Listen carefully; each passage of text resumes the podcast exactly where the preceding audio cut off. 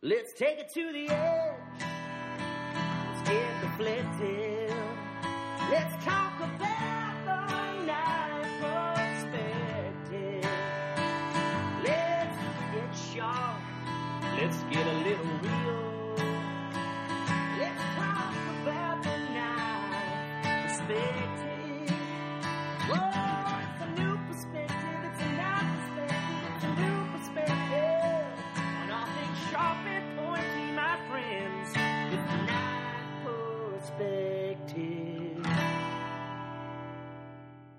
Hey guys, welcome to another fun and exciting episode of The Knife Perspective. This is number 010, the Stephan Fowler Affair. I'm Dan Eastland, your host, and I am here with your co host, Kyle Daly. Kyle, how the heck are you? Pretty good, Dan. How are you? I'm good. Told you that countdown would give you a much better intro, wouldn't- didn't I? Yeah. No, no outtakes this time. Yeah. That was pretty funny last episode. You know, and it's pretty telling that that's that's where our headspace was when we started the episode. Yeah. That was pretty good. Dylan was a fun time. How are you doing this evening? I'm doing pretty good. Uh, I got the boys to bed and I've got to finish up some knives after we get done recording. So that'll be, there'll be a, little bit of a late night. You know, I uh, I'm, I'm feeling you a little bit. I I somehow managed to forget to go to sleep last night. Yeah. So I am uh, I'm propping myself up with a little coffee, uh, brought to you by the fine gentleman at De Espresso Libre. De Espresso Libre for all your finest coffee needs. And that was starting to get me a little too up, so now I'm counterbalancing with a little dragon milk stout. Nice. So at, at some point during this episode, I should I should mellow out, and we'll get a good solid five minutes. Or, or we'll just hear you go plop and fall out of your chair. That is a distinct possibility. well, make sure you leave your microphone plugged in so we can hear you snoring. we got our sponsors, uh, Dogwood Custom Knives. They had Dogwood Custom Knives for all your knife needs, and Cage Daily Knives for uh, also your knife needs. And uh, this is a pretty special episode because we have a new sponsor that's not just our wives and our knife businesses. We have Jess Hoffman of Hoffman Knives and Jay Hoffman Hardwoods on Instagram. He uh, has a lot of a lot of great knives. I won one of his scimitar looking knives at Blade Show that he gave away this year. Uh, that was totally awesome with some awesome burled oak uh, dyed green handle that's been posted on our Instagram channel, the uh, Knife Perspective Instagram. And uh, he sells a lot of great stabilized wood, all stabilized by KMG, and has a lot of a lot of great wood uh, on there. Lots of different kinds. You're a big fan of his wood, I can tell. Yeah, I use I'm using a piece of curly cherry right now on one of the knives I'm going to be finishing tonight. So you'll be polishing his wood tonight. I guess so. so I don't even know. Alrighty, so we got uh, we got our dealers. We got Old Town Cutlery. Uh, they sell both Dogwood Custom Knives and Cage Daily Knives, and uh, we have Knife Center that sells Dogwood Custom Knives. And I believe Dan has a uh, a thing Yeah. to talk about with them too. Uh, right now, they are the only place in the country you can get the dogwood Kepharts. They were wise enough to put in a, a pretty significant order at Blade Show. So they are in the process. I think they've got four on the site right now, and they've got another 15 coming. Um, Wow. That's where all of my production is going right now. So that is the only place to find those dogwood Kepharts right now. By middle of the month, uh, I'll have them, and Old Town will have them as well. But until then, if you want them, Knife Center's the place that's got them. Very cool. And the guys at Knife Center are uh, great guys. Talked to a, a couple of their, their people at Blade Show. Great people. I have really enjoyed working with them. We've we've talked about it before that dealing dealing with dealers can be a really tricky relationship, and they've been great to work with. Cool. Which brings us to shout outs and reviews. And y'all heard me harping a little bit on the uh, the dogwood Kephart. And one of the reasons for that is um, I have I have been You want me to say it? You've been you're on the cover of a uh, knife magazine. It's pretty sweet, man. I am, and it was it's so when I first started with Andy, I remember going into his shop and he had his Knives Illustrated cover framed on the shop wall. And I remember mm-hmm. thinking to myself, I'm going to be that good one day. One day I'm going to be, I'm going to be worthy of a, a Knives Illustrated cover. And that, uh, that's been one of my, one of my goals, one of the, one of my goals for, I've made it as a, you know, I'm a skilled knife maker. I'm a real knife maker. So yeah. I've, I've been very flattered. Um, and it was, uh, Joshua I'm going to slaughter the pronunciation of his name, and he always gives me a hard time. I believe it's Schwanwagen, Schwans, Joshua, uh, who I met on my first Bushcraft Global trip, uh, wrote the article for it. So it was it was great to work with him as well. Very cool. Yeah, it's a it's a pretty big accomplishment. Not not many people get to be on the front cover of a, a magazine like that. Yeah, uh, it, thank you. It, yeah, thank you. Yeah. And uh, we've got a couple Instagram shout outs. Fiery Ice Forge was the first one in his stories to say they actually listened to the whole three and a half hour episode of the Dylan Fletcher experience. Uh, so congrats to him for being the first one. And uh, 5050 Forge gave some awesome feedback to, Uh, like listening, he makes some awesome Damascus uh, steel that I've used on uh, on a paring knife that was turned out really cool for Blade Show. Yeah, I've been Instagram stalking him for a little while. Yeah, he's out. Uh, I believe it's uh, Colorado Springs. He told me, I was like, "How do you keep everything from rusting?" He's like, "There's no moisture up here." I was like, "You suck."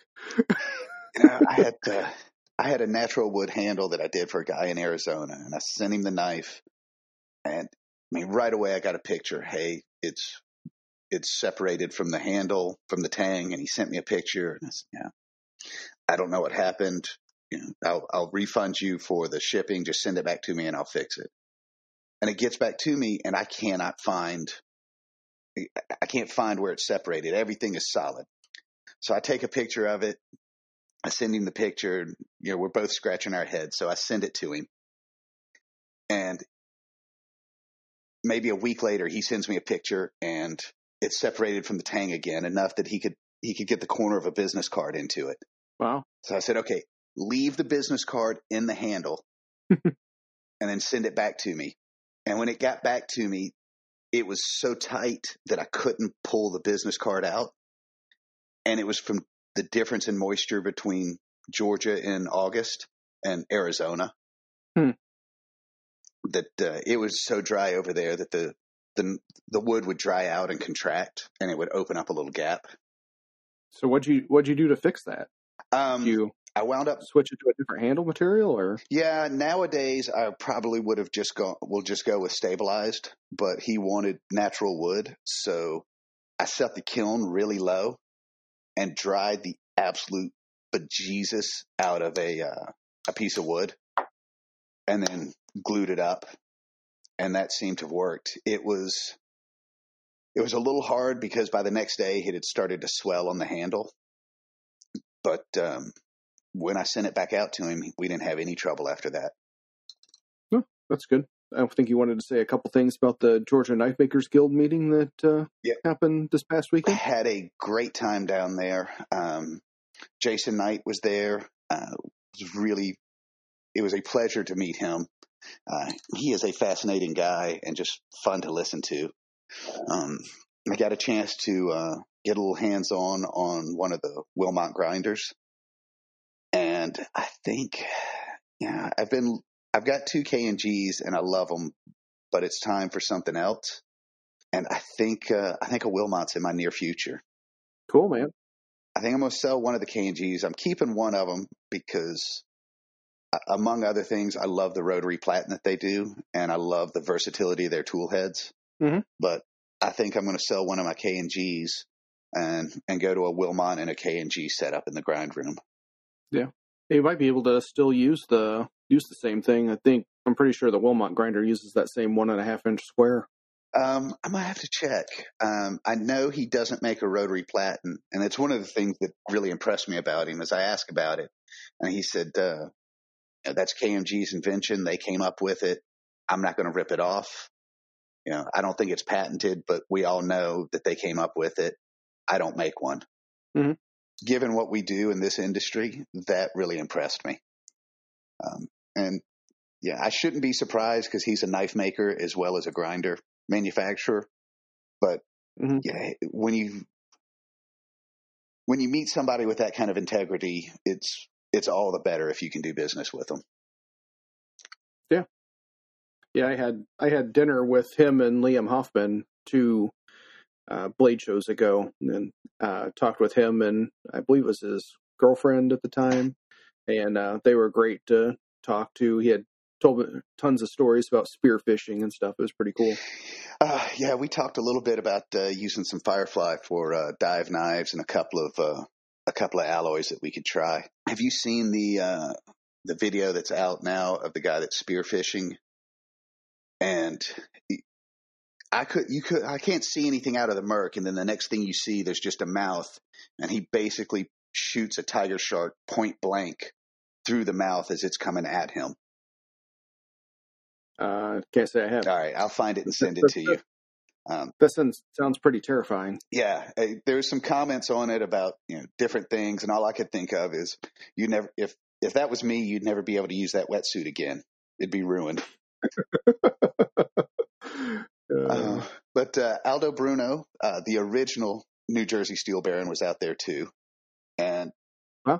It is. I always enjoy talking to him. He uh, he sold me my very first stick of steel, um, and spent. I mean, talk about a prince of a man. He probably spent 45 minutes on the phone with me, um, just talking through different options until I finally decided which piece of steel I wanted. 45 minutes to sell me three feet of steel. And Yeah. you just can't, you can't beat that kind of customer service. Yeah. Um, you know, most people would have gotten frustrated and saying, this isn't worth my time. And that's one of the reasons that they're still the first place I check for steel. Yep. I think they actually that's the first people I bought my steel from. Also, Well, and we get we got have him on sometime. I was talking to him, and one of the reasons that he started was when he was making. He still makes, but when he was in his heyday of making, there was little to no options. You there was one or two companies, and you just had to take whatever they had. Mhm. And he got very frustrated with that and wanted to give makers options, and that's why he started the the New Jersey Steel Baron was specifically to give makers options. Mm, that's cool. Uh, we had uh, we had eight new members uh, juried in this uh, at this meeting. Um, some really impressive. Uh, I'm hesitant to say young makers, but new makers. There's. I'm always glad to see kitchen knives. There are several people making kitchen knives. Some really beautiful Japanese style knives that uh, that impressed me. And we'll. Uh, I need to confirm the names. I want to make sure I've gotten everybody's names correct. So hopefully by the time these show notes are up, I will have heard back from the secretary and we'll have everybody's name up and we'll be sure to plug them next week, but I don't want to get something wrong. Yeah. Uh, you know, I've heard that people have feelings and that's one of the ways you can hurt them. yeah, we we might still butcher their name no matter if we have it uh, in front of us or not, though. That's true. As long as it's not as hard as Joshua whatever's last name, then we're good. Uh, so uh, you had a knife in the news segment also. I did. Um, you know, the last couple have been a little bit of a, a, celebration of the knife community and the importance of having a knife on you. This one is, it's a little bit sad. And at first I thought it was going to be funny sad. But in the end, uh, the young man that's being interviewed for the article makes some interesting points. Um, this is from our uh, slightly demented cousins uh, across the ocean over in England. And it talks about originally their new technique to combat the, the knife violence that they're dealing with. And they are using uh, hashtags. And at first I got excited because it looked like hashtag free knife. And then I realized that the Lex Dixia was kicking in and it's hashtag knife free. Yeah. But you know, hashtags are so yesterday. I don't even know why the government's trying to use them. um, but there are other the this pincer this great assault on knife violence. One hand is their hashtags, the other is sweeping in with uh, chicken shop packaging. Yeah, They're putting heartbreaking, dare I say, rendering, heart rendering stories of people's experience with knives on um, chicken shop packages. yeah, it's like the the equivalent of their like Chick Fil A or something I heard over there. Um, and from what I understand, it's it's a little more cultural. It's a hangout place as well as a place to get fried chicken. Um, I'm not really sure. I feel like we need to. I think we need to go investigate this. I think we need to get one or two more sponsors and do a knife perspective uh, trip to England to investigate. Yeah, I'd be up for that. Uh, so if you just take care of that, um, I'll put it on my never ending list of things to do. uh, but uh, this kid, um, uh, some some of the stuff he had to say, I just I couldn't get behind. But he made two really good points that I'm not hearing out of a lot of the the noise coming out of England with the the banning knives. Um, one was it's a waste of money. You could have used this money to uh, to try and combat the problem. And I guess it kind of ties together with the second point. His point was it's not the knives that are the problem, it's the people, which I think is a great point. I mean, you ban guns and that got rid of gun violence, but it didn't get rid of violence. Just people started using acid and knives and sticks and people are still killing people. And his argument was you could have taken the, and I think it was something like 50,000 pounds. So that's somewhere around $100,000 and that could have gone to, to youth programs and sports clubs that would have give, given kids something to do other than be on the street being a little a terrorist. Yep.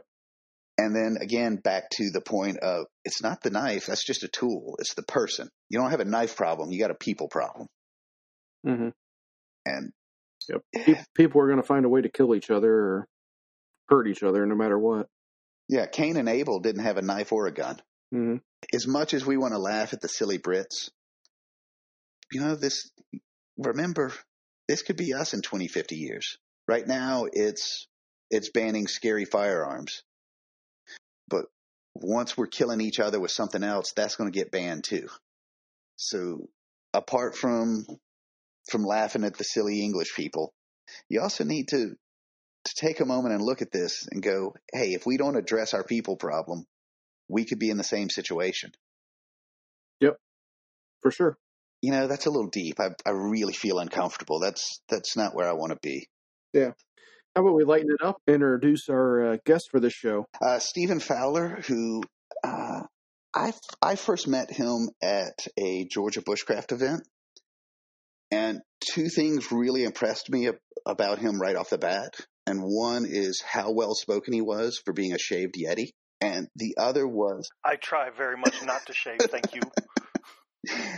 and the other was he was the first ABS member that I could have an in-depth, peaceful, nonviolent, no hammer throwing discussion about the pros and cons of for- forging versus stock removal, and really excellent metallurgical knowledge.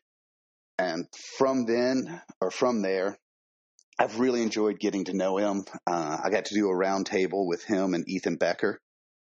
And I think I probably learned more than the people that were there. I learned more than the crowd did from uh, from that round table with the two of them. There's a lot of good knowledge between the Ethan Becker and Stephan. Yeah, uh, you met him. I, I'm going to say that was more Ethan than me. We're just going to throw Yeah, that oh, I mean we can all agree on that. But there. I was trying to sound humble, man. Come on, let me have my moment. Um, and uh, uh, Kyle, you met Stephan at uh, Blade Show, didn't you? I didn't actually make it around to his table. Too many things to do. It's um, it's amazing how uh, you work so many hours getting ready for that whole event, and then you get there and you blink your eyes, and then it's Sunday, and the whole room's torn down in in less than an hour. It and all you know is your back hurts. Yeah, it is a very rare moment that you can meet a man that big in a kilt that small. I strongly recommend making it by his table next year. yeah. I saw enough kilts just seeing you uh, at Blade Show. uh, Hey, Saturday gets hot. Sometimes you need a little cross breeze. whatever, whatever gets you through Blade Show. Hey, same reason I wear a kilt in the shop. Mm-hmm, mm-hmm. You know, sometimes sometimes you need a little swish in the hips, get a little cross breeze going, cool you down. Nice. Stephan knows my pain. He forges in a kilt. Absolutely. Nice. So, Yeah. Stephan, uh, where did where did you grow up? Um, I actually kind of grew up all over the place. Um, when I was uh, when I was a kid, my dad uh, did a lot of uh, computing con- or computer consulting for the various Bell companies. Uh, so we started out in uh, Virginia Beach, Virginia, and then went out to uh, Los Angeles for a few years, uh, and then ed- ended up in uh, Atlanta, Georgia, when I turned 13, and pretty much been here since then. I went up to Kansas for a few years in my early 20s to help my brother start a, a company and kind of get my feet under me. Uh, but then came back to Atlanta uh, a couple years later and have been here since. So, as we all know, your first knife is the single most formative experience of your life. What was your first knife? Oh, it, it was terrible. it was terrible. So, so we, we to to to get there, we've kind of got to back up into into you know what what started this whole thing. Um, you know, I've been I've been doing martial arts since I was 17 years old, and in my early 20s, I started. Don't be a cold steel. Don't be no, a cold steel. no, no, no, Don't be a There- cold there's steel. no there's no cold steel uh, in this conversation. okay. I, I guess we can write them off for sponsorship of the podcast. oh. Um, Uh, anyway, so yeah. I actually really like their products. They make a decent product. It's just the advertising is a little, little over the top sometimes. Yeah. Anyways, moving on from that. Um, so I'd been studying martial arts since I was 17 years old, and in my uh, around 19 or 20 years old, started studying a, a Japanese sword system where we're you know using Japanese swords. Well, in most of those systems, you start out with wooden swords, and you get to a certain point, and it, you, they start wanting you to use a, an actual sword. Well, I don't know if you've looked into swords that are useful for actually cutting things. Uh, they're pricey, um, Yeah. and I'm cheap. So, as I'm sure you can relate, I kind of looked at it and went, "Well, I'll just make one," and uh, it would have been substantially cheaper just to just to save up some money and buy one. But um, so in in the process of, of you know making that decision of I'm going to make Japanese swords. Um, I started looking around and and uh, trying to find resources. Now this is back in you know the early 2000s, and there wasn't nearly the the online resources that you can go to now with YouTube and very helpful, uh, very condensed uh, tutorials. And oh, you just do this.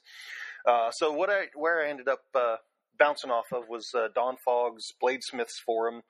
Um, and uh, kind of poking around and and and you know fi- figured out how all right this is how you're going to build a forge and and I got myself a piece of railroad track and a crappy uh, sledgehammer from Walmart or something. And uh, and at the time I was a trim carpenter. I was doing trim carpentry in rather nice houses, and we had these iron balusters, and you'd, you'd cut off a couple inches. You know where I'm going with this. You'd cut off a, cut off a couple inches of each one and kind of fit it to the, the stairway, and so I, I'd save those little pieces and I'd take them home and I'd and I'd beat on them, and I, ha- I had no idea, uh, you know, what blade steel was in relation to steel, and steel is steel, right? I mean, it's it's it's it's steel. All It- steel it's is steel. hard. It- Yeah.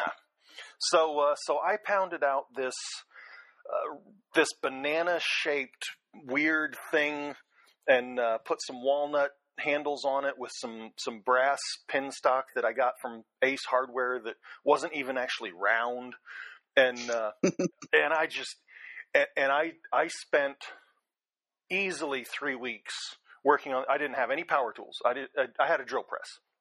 But no other power tools, no grinders. I had files. Um, and I made this knife, and, and I've still got it. Uh, actually, I was it was kind of fun for me when I did my journeyman smith test at the blade show.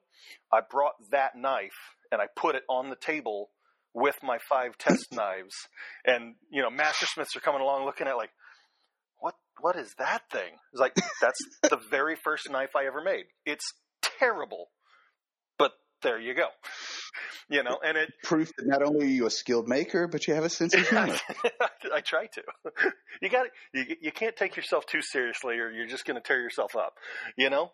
Um, so I, I had this just awful banana shaped piece of steel that wasn't straight. It, like it was it was bad. It was bad. Um, so I, I will claim that as the first knife I ever made. But I mean, uh, when I was 10 years old, I was the kid in the in the driveway making a puddle of WD-40 and a nail and just pounding it into this teeny little little sword looking thing because you you know you can take the, the double head nails and and, it, you, you- Yes. and you can flatten out the, the end and it kind of looks like a little sword. Yeah, because the, first head is the guard and the second head is the palm, pommel. Exactly, exactly. So I, I used to make those all the time when I was a, a little kid. Um, so, but my my first knife was a was made out of a wrought iron baluster, and uh, it, it it it's terrible. What, uh, what was the first knife you ever had? The very first knife I ever had, my dad gave me a Swiss Army knife, Boy Scout style. Uh, you know the, the the standard little one little blade and the nail file and the scissors on the back. That one. Uh, and I still have that knife. I, I broke the blade on it. Uh, so he gave that to me when I was nine years old. I broke the blade when I was twelve, trying to take a pit out of a peach. I, I know. Hmm? I yep, it's terrible. But I no, I've, I, I've done worse. yeah. yeah. Um, so that was that's the very first knife I ever got, and uh, I, I still have it. It's in my in my dresser upstairs. Yeah, if if you haven't broken or lost the first knife you ever had, I'm always suspicious. oh, the, I mean, this- I have the, the scales disappeared. You know the little red scales. Those I Yep. I couldn't begin to tell you when those disappeared. So it's just you know the you know, the rivets right there with this. I, I don't care. That's my first knife. I still have it. I still have my first knife because when I left for the army, my mom kind of cleaned up and boxed up my room, hmm and she found my first knife. I have Uh-huh. no idea how long it was lost in that room, hmm but arguably I lost my first knife and just was fortunate enough to have lost it in my own room. I, I I will say in perfect honesty, I I could not walk upstairs and pick it up right now to take a picture for you, but I know it's in a box on in my closet because we just moved to a new house a couple months ago. so I could find it by tomorrow. I promise. If I didn't know for a fact that you moved both your house and your shop recently, I would call you on that. But I'm, I'm going to give you a pass. Fair enough. We're going to need a picture of that knife, though. right, I, Yeah. I will get it for you with the blade open. Nice. I actually sharpened because there's like a quarter of an inch left. I sharpened it and I kept using it for years. Awesome. Please do, because we got a picture of Kyle's first knife and my first knife. We got to get Dylan to uh, get us a picture of his. Uh, if, if you want to, if you want to cry with me, I'll send you a picture of the first knife I made. Also, Oh, please do. Yeah. Uh, we've also everybody's gotten to laugh at my first knife, so fair is fair. fair is fair. That's right. So if you've heard the episode before, and I know you have, hmm you know that uh, the meeting your wife story is on a sliding scale between Dan and Kyle. Yes, yes. So, so where between Dan and Kyle is your I met my wife story? I'm afraid I'm I'm much closer to, to Kyle. I've got a pretty uh, a pretty vanilla story with my wife. Um, she was uh, my little sister's best friend, and they used to hang out a lot. And I was like, "Hey, you're you're kind of cute. Let's uh, Hey, um, let's let's touch on uh, age gap, or this is it, this could be creepy. I think we're gonna have some editing just to do. two years, just two years." Okay. nothing significant. and by the time when we met, you know, we were I was 20, she was 18. Um, and we we met and then so we met just before I went to Kansas for a couple of years. Um, and you know, nothing romantic or anything happened. And then when I came back a couple of years later, she was hanging out kind of a lot more and that's when I hey, hey how you doing? So, yes. Hey, you grew up. when we actually started dating, I think I was 20, I was 22 and she would have been 20. So, Mhm. yeah, because we got married when she was 21. So, yes. Yeah, because that was about to be way closer. That might have been more Dan than Dan. no, no. Uh, Yeah. You have five kids? Four. Four little girls. Four. Yes. So your wife has five kids. You have four. yes. And the big one is the problem. Uh, how do you balance?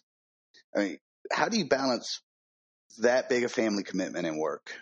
Um, uh, you know, it's it's there's always kind of the give and take. I've I've kind of we've settled into more or less a schedule where um, you know, Saturdays I work in the garage uh, pretty much all day long, and it, it tends to work out pretty well because my two oldest love to come out and, and forge with me. It's fun. They have no interest whatsoever in making knives. They like to make little S hooks and curves, and my my second daughter likes to make letters. Like, Daddy, can I make an L today? Oh, all right, we're gonna make an L today. I'll figure it out. I have no idea how to do that. Let's go. um, hey, you know, a smith is a smith, right? And then I mean, uh, you know, a lot of a lot of evenings during the week, uh, you know, after I get finished with my day job, I'll I'll go out and you know work on grinding or filing or you know whatever whatever project I'm working on. Um, right right now, um, I I actually stopped taking orders on on a list a couple years ago so that I could focus on working towards my master smith. So right now, I'm I'll probably spend the rest of the year, uh, 29, you know, 2019 working on my Mastersmith dagger. So now's a good time to mention that uh, I'm finally ready to learn to beat things with a hammer, and I'd like to come down and visit. Fantastic! You should do that. We'll have fun. You'll have I, to bring uh, the kilt, but I know you have one, oh. so it's okay. Oh, yeah that's a given. I mean, it's just a matter of whether or not it's my summer weight or my winter weight.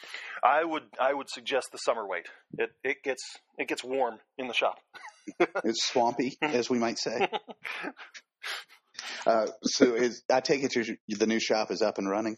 It is. Uh, there's you know still the the growing pains of uh, I for the life of me I don't know where any of the tooling for my lathe is. I have the the tool holder. and was, you just bought like a big, oh. huge oh, Cadillac lathe. Oh, like literally the size of a Cadillac. It's it's actually the size of a Volkswagen bus. It's a 17 by 80 Clausing and Colchester. It's massive. wow. Because uh, size matters. Size matters. That's right. And it, I, I was not looking for or intending to buy a lathe of that size. Uh, it's a funny story how we got into that lathe. Um, I was laying in bed, kind of looking at looking at lathes on eBay and Craigslist, and trying to get an idea of you know what my my pricing was going to be. And I had this little budget that I thought, all right, I can... you look at different porn than I do. I know it's machines. Um, but uh, you know, I had this this little amount of money. Like, hey, I can probably spend this, and Beth Ann won't kill me. You know that whole thing. And uh, so I'm saying, I'm sitting there just looking around, and and I come across this auction on eBay for this lathe, and the auction is at three hundred dollars with no reserve. Nobody has bid on it. It's like, well, uh, I mean, I'd be stupid not to try, right? So I put yeah. So I put three hundred. You're nothing if you're not stupid. Touche. Um, so so I put so I put a bid in on it of you know three hundred and fifty dollars, and uh, you know didn't think anything else of it. Well, about a week later, Beth Ann and I are, are out doing something, and I get this email: "You won." Oh no! Yeah. now I have to explain to my wife why I have to drive up to Massachusetts and pick up a 10,000 pound lathe. hey, baby, I'm going to need a 17 foot trailer that's rated at 10 tons and not a lot of questions. that's uh, that's kind of how that worked, yeah. Um, so I ended up going up there. What, what, it, what it was was a. Uh, the redevelopment companies that you see had bought this old brownstone building like on the river up there in Massachusetts and they were uh, they were turning it into like loft space, and there were these machines in the basement, and they didn't have any idea what to do with them or how to move them, so they just wanted them gone. Uh, which worked out well for me because I showed up with the trailer and they put the lathe on it and went, "Oh, hey, this goes with that and these goes with." That. They ended up giving me another like five thousand dollars worth of stuff with the lathe. so, yeah, I, I, got. No, please don't make me take these tools. Yeah, I know, right? So I got weirdly lucky with the lathe. Um, uh, luck is somewhat subjective when we start talking about how to move the lathe, but because we'll touch on it later. But you've got a track history what, with moving equipment. Yes. What were you planning on doing with the? Oh, you know, little stuff, pommel nuts and, and thumb screws and pivot screws and, and things for folders and you know stuff that knife makers do. Nothing bigger than a couple inches. So you were looking I, for like a smaller yeah, tool yeah. room, or like Hardinge mm-hmm. lathe, and no, not the, not the truck size. As big as a that truck. not what I was looking for. I now have the image of a Yeti-sized man at a 17-foot la- uh, lathe turning a little quarter-inch screw. yes, That, and and I have done it. I've done teeny little screws on this lathe that I can I can lay down between the the tailstock and the headstock on this lathe. It's huge. Yeah, there's the the machine shop motto of you can do a small job on a big machine, but you can't do a big job on a small That's machine. that's what I tell my wife, and she doesn't believe me. That sounds like some early dating advice. yeah. Yeah, when you when you're on a date and you come home with a 17 by Uh-huh. 30 uh, Yeah. lathe. Um, so what's the favorite? What's your favorite knife you've made? My favorite knife I have made. Yep. So there's, uh, I, I can't point to a specific knife, but there's a, a knife uh, style, I guess you could say that I've made.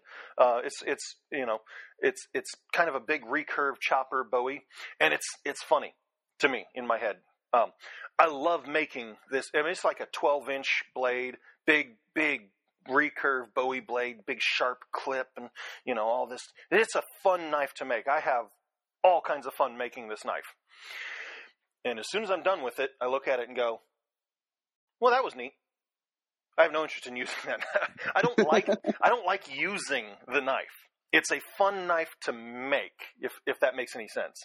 You know what I mean? Well, yeah, and that's a very good point. Uh, uh, what's fun to make isn't always fun to use. Right, right. You know, my favorite knives that I, that I actually like to use are my chef's knives. I love making chef's knives because you get such such fantastic feedback in in terms of your your heat treat and your metallurgy and your your geometry and your handle shaping and you know your balance and all all of the things that make a knife actually function come to to a, a very fine point when talking about a chef's knife because you can use you know a hunter and, and you get used to your hunter and you kind of figure out how to make it do what you want it to do and so forth. But when you're using chef's knives, it either cuts the tomato or it doesn't. And if it doesn't, you stop using it.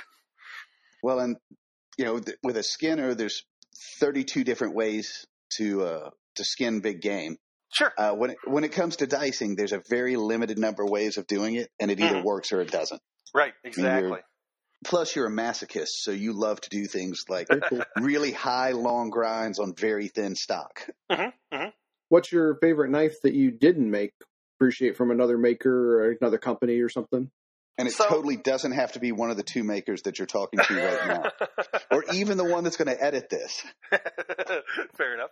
Um, it- as as as pithy and weird as it well not weird but as as as pithy as it may sound, actually Bob Loveless shoot knife is Hmm. is my absolute just a and, and not the fancy one, not the stag liner or not the stag handle with the red liner. No, green canvas.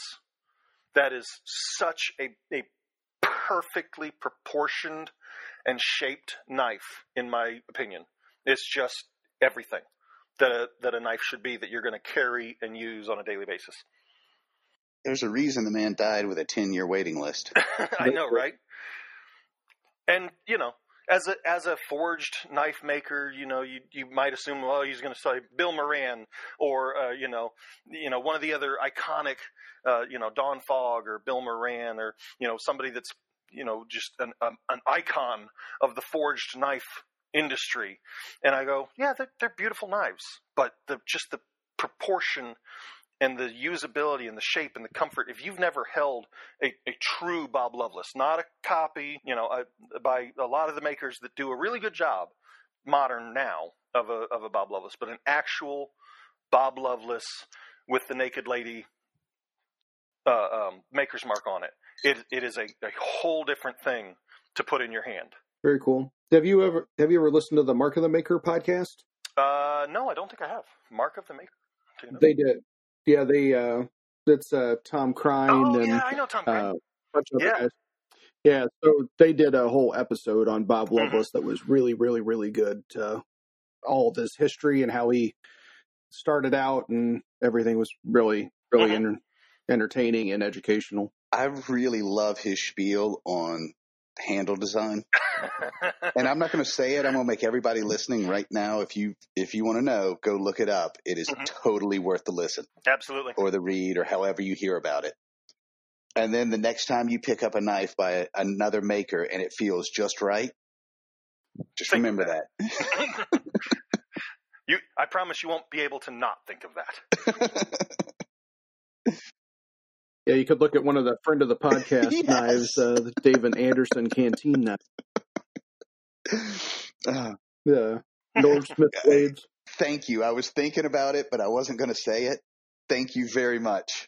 I didn't think Oh, he knows. Sorry, David. um, uh, he was at dinner with us the first year that came out with uh, Joe Flowers, and Joe didn't realize that that David was the the designer, and he gets really graphic about the handle design, and it, there's a, a a mixture of just uproarious laughter and real discomfort at the table.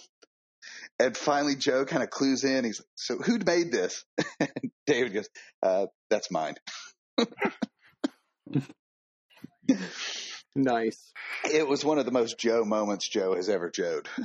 But to to be fair, and as as knife makers, you'll uh, you know this will make more sense to you.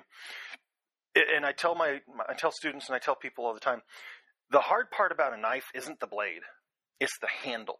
Blades blades make sense if you've ever used a knife for any utility task, skinning or cutting a tomato or you know cutting a, a package open.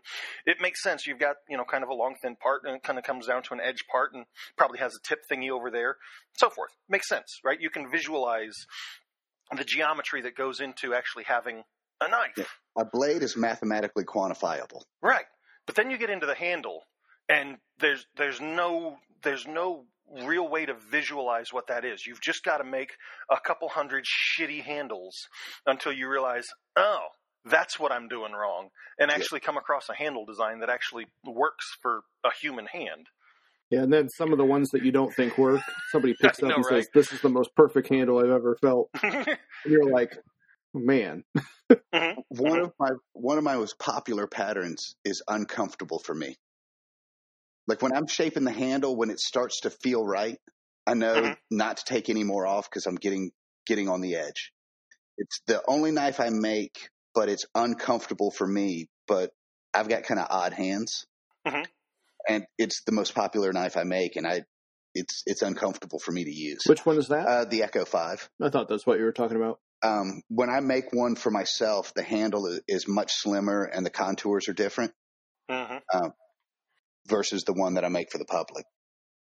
Uh, how'd you get started in this whole knife making thing? Because I believe you said what earlier before we started recording that you this isn't your full time gig. No, no, I am. So I'm a, a project manager for a construction company. We do, you know, commercial roofing and siding and so forth. Fun, t- fun stuff. Go out in the field and build stuff, measure stuff, all that. Good Mhm. times.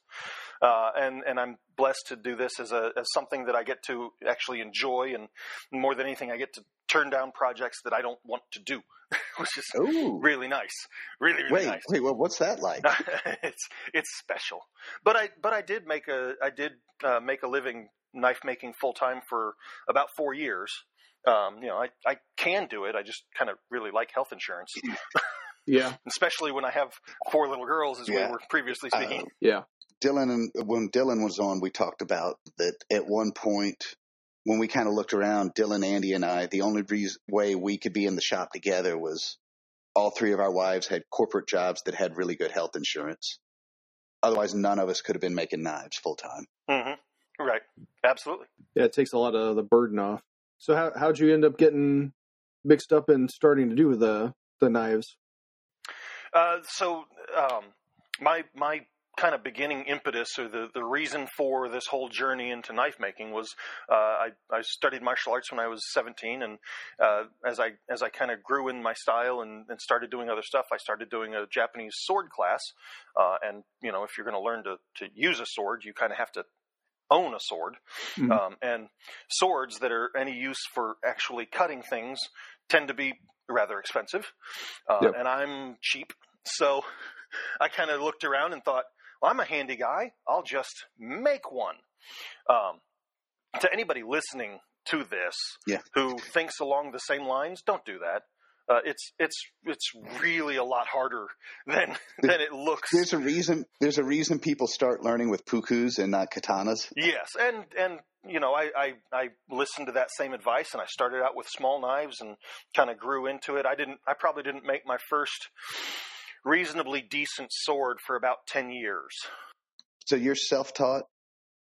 Yes, yes, I've I've never been to any classes or worked with any uh, any actual teachers. I've visited a couple of shops for you know an afternoon type of stuff, and I've gone to hammer-ins, and that's pretty much it.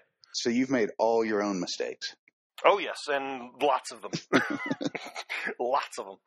Yeah, when when I was learning, I burnt my fingers more times than I can count. Oh yeah, and you you don't stop doing that. You just get to where you don't care anymore. And oh well, Yeah. okay, I'll have to put have to put some neosporin on that later. Moving on. My biggest thing was once I had enough money to throw a belt to the side and not use it until it was like perfectly smooth. Now that that is one thing that I absolutely just beat into the people that come to my shop to to learn is you you do not use dull belts. If I see you go to the grinder with a belt that I know is dull and you're grinding now we'll use a dull belt to profile or to take a burr off or something, but if you're actually trying to grind a bevel with a dull belt, I'll smack you. Because it just it's just terrible. You you do terrible work, it creates too much heat, you'll never get you know grinds to move the way you want it to. You're going to push too hard. It's just a whole big long list of don't do that. It's stupid. I wish you were. I wish you were there to smack me when I was doing it multiple times. Then Very Mhm. quickly, you get a basic level of confidence, and you're wasting time using a dull belt, and it's dangerous. Oh yes, yes. Um, so, 100%. as we talked about before, you are a heretic. You urinate all over the third line, uh, third rail of knife making. Heretic eye. You are both stock removal and forging. Is that allowed?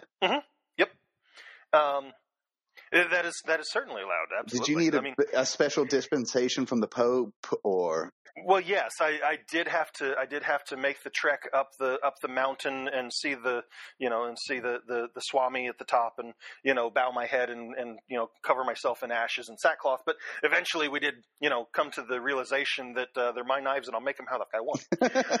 Um, the subtlety? That's what I really love about you. I mean, the the nuances about uh, getting to know you. and so and I've, had this conversation with uh, you know people that I would consider above me in the scale of knife making and people below me in the scale of knife making people that are starting out and people that you know I go to for advice and and you know consideration and thought and, and it, it all comes down to one thing for me and it's very very simple as a knife maker are you making the best knife that you know how to make? Are you making the knife true to the way you want to make it? And are you being honest with your customers? As long as you're doing those three i don't, i don't care at all what you what you're making knife. If you want to make a knife out of railroad spikes okay.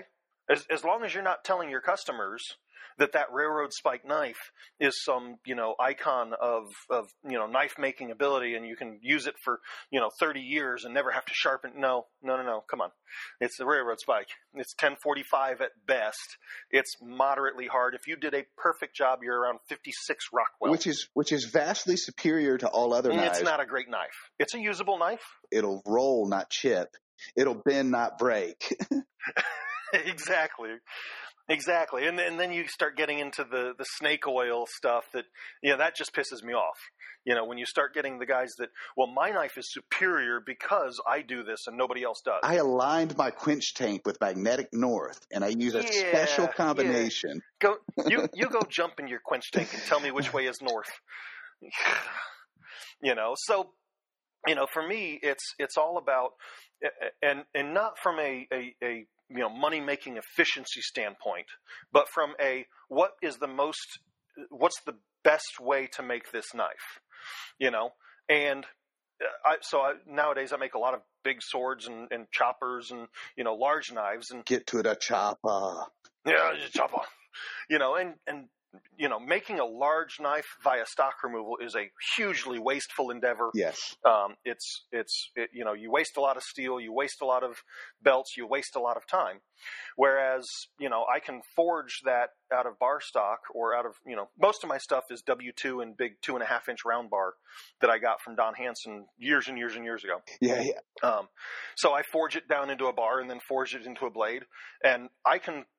I, I, I did a video of myself one time streaming where I forged, ground, and heat treated a, a Japanese sword blade in about six hours. When I was done, it I mean it still needed you know cleanup, grind, and polishing and all that, but it was straight. It was true. It was a it was a good. Uh, I think it was 26 inches of blade length.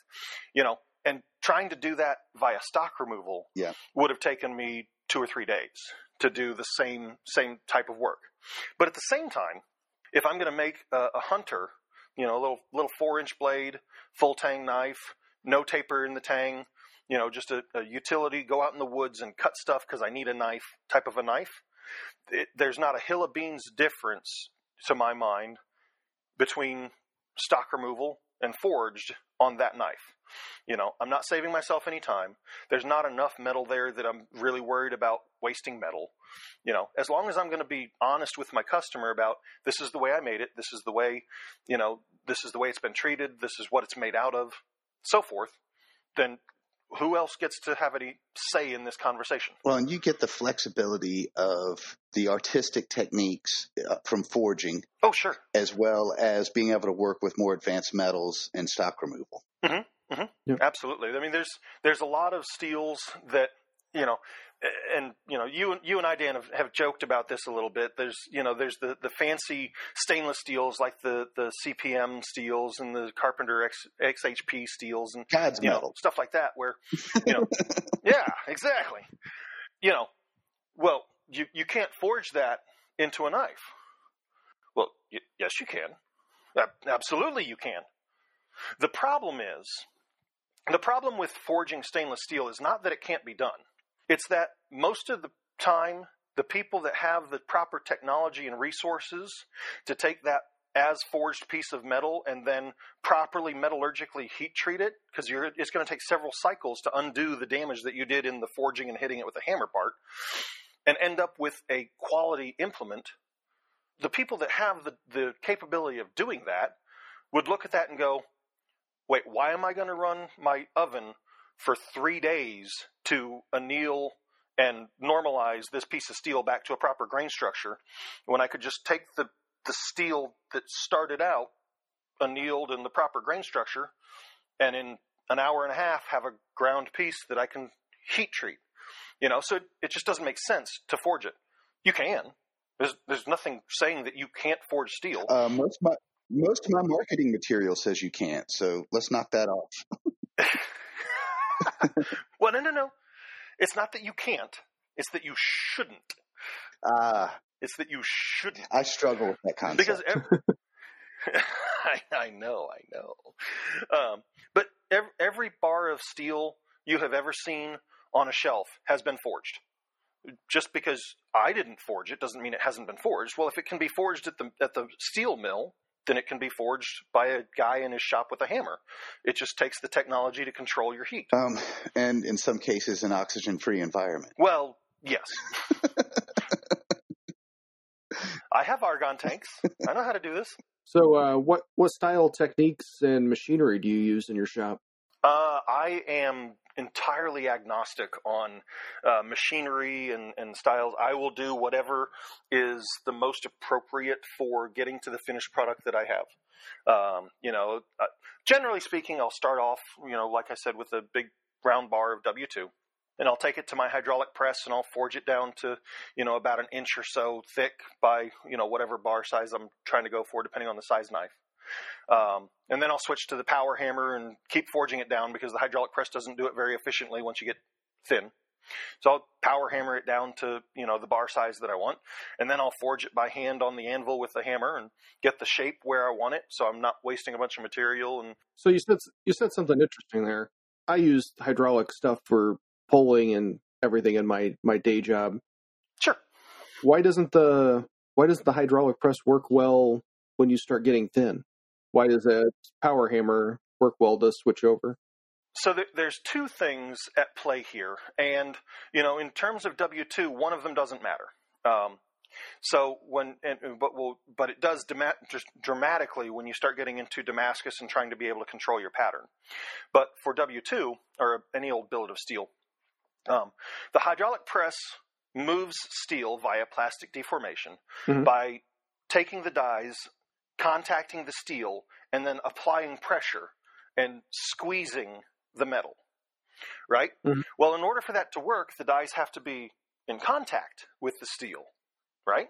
Well, as soon as those dies come in contact with the steel, they start sucking heat out of the steel. Well, the most important uh, tool you have as a blacksmith to get steel to move where you want it to move and the way you want it to move is heat. Well, if you start sucking the heat out of it, it's not going to move. So that's that's the basic concept that you run into with a hydraulic press. As long as you're doing big, thick stuff, there's so much heat in the piece that the dies can't suck the heat out fast enough Hmm. to make it difficult for the for the hydraulic press to move it. Because I, prob- I've seen a lot of people like put hot metal in to get their their dies and stuff on their hydraulic press really hot. sure, that that- helps. That helps. It helps. But But nothing is ever going to get around the fact that, because if you're getting the dies hot enough that that's no longer a factor, you're going to deform the dies as much as you're going to deform the steel, that's true. right? Yep. So no matter what you do, you're always fighting that. And you know, for for my press and the tonnage of my press, once I get below about an inch thick, it it just doesn't work very efficiently. You can do it. You can sit there and, you know, you know, keep working at it, working at it, and you'll eventually get your bar stock down to three eighths or a quarter of an inch where you want it to be for your finished knife. But you're going to spend a lot of time and a lot of heat and a lot of fuel getting it to do that. Whereas once you get down to about a, a three quarters of an inch or an inch or so, the the power hammer moves it just fine, Hmm. right? So I can take it from there, and instead of spending six heats moving it a little bit each time, I can take one heat, go to the power hammer, and, And- it's down to you know the bar stock that No, I. I was gonna. I wanted to clarify. You keep talking about working with W 2 Mhm. and I'm gonna go ahead and brag on you a little bit. Steven bought a very large batch of W two years ago, Mhm. and he has absolutely dialed in the heat treat on W two. That he gets W two to do stuff that it just shouldn't be able to do. The performance he gets out of that batch Mhm. is is incredibly impressive. Thank you. At some point when it wears out, he's going to have to go back to the drawing board. But as long as this batch lasts, Mhm. he does stuff with his heat treat that I, I it just shouldn't happen, but he somehow makes it work. Absolutely. I my my journeyman smith performance knife I made out of W two, and everybody I talked to said, "Oh, don't don't do that. It's too hard. It'll break." Yeah. No, it won't. Not if I do it. I I know how to treat that to make it do what I want it to do. Yeah, once you've taken that batch out to dinner and you've gotten to know it really well, and and you know I, I so this this batch is you know Don Hanson got a huge uh, uh, batch of steel from the Timken factory uh, in Indiana you know 15 12 15 years ago and when he got it I bought a little under a thousand pounds of it from him and I'm I've probably got 300 left but I probably went through a 100 pounds before I really kind of figured out the ins and outs of this steel and and how to make it do everything that I wanted it to do in a finished knife. every batch has got some tolerances. So from one batch to the next, Mhm.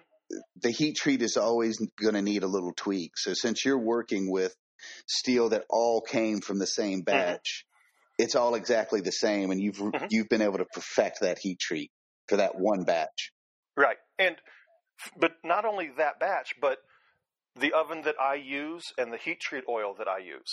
Because if I take my W2 and I come up to your shop and I program your oven to do what my oven says it's doing, Yeah. it may not work exactly the same. You know, if my thermocouple isn't calibrated exactly the same as yours, we're going to be off 10, 15 degrees, which, you know, to, to the layperson, ah, it's 10, 15 degrees. Uh, what, what could happen? A, a lot happens. A lot happens Yeah. in 10 degrees when you're talking about heat treating. What what kind of power hammer do you use? Uh, I have a 50 pound little giant old style Okay. with the, the caged bearings. So it's actually torn apart right now. Because I gotta I gotta re, re, re-pour the Babbitt bearings for the drive shaft. Um, but I'll probably have it running here in another week or two. You know the guy's the real deal. You know a guy's a real deal when he makes the new bearings for his hammer. That's right. That's right. Do they do they not make the the stuff, or you just because you can? Uh, so because the Little Giants were all done with cast iron um, castings for the body, and they never actually precision milled the the bearing pockets. So instead of instead of using like roller bearings or something, they used Babbitt to fill the inconsistencies of the cast iron, and then form it to a mandrel for the the um, the actual drive shaft. So if your if your bearing pockets on the on the body of the hammer are off two degrees or there's a void here, something like that, you can take up that inconsistency versus having a precision machined uh, product. Hmm. Interesting. That was that was typically the way it was done until you got into the 70s or 80s with uh, machinery of that nature. Just because it's it's really a brute force machine. It's not really a a precision mach- mechanical implement.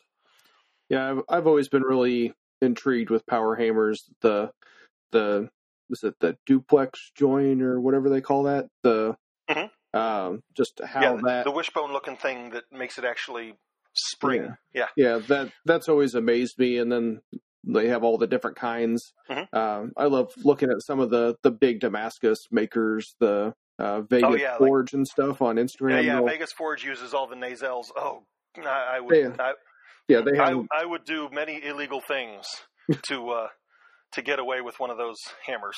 How- I have nowhere to put it, So- and my wife would kill me, but I would smile as it happened.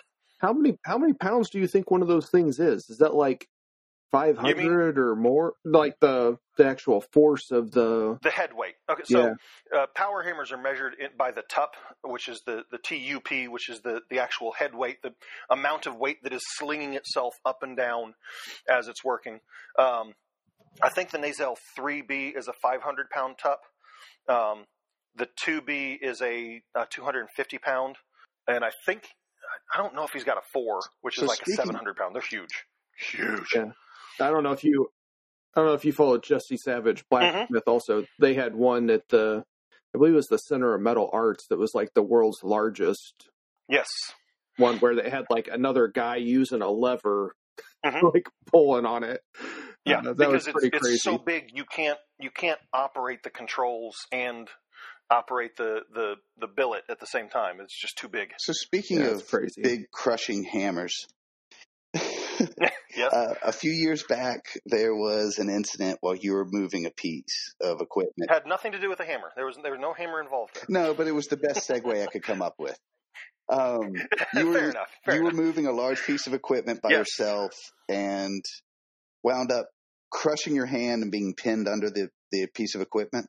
Yes, yes. So you, you, you mentioned earlier I'm basically a shaved yeti.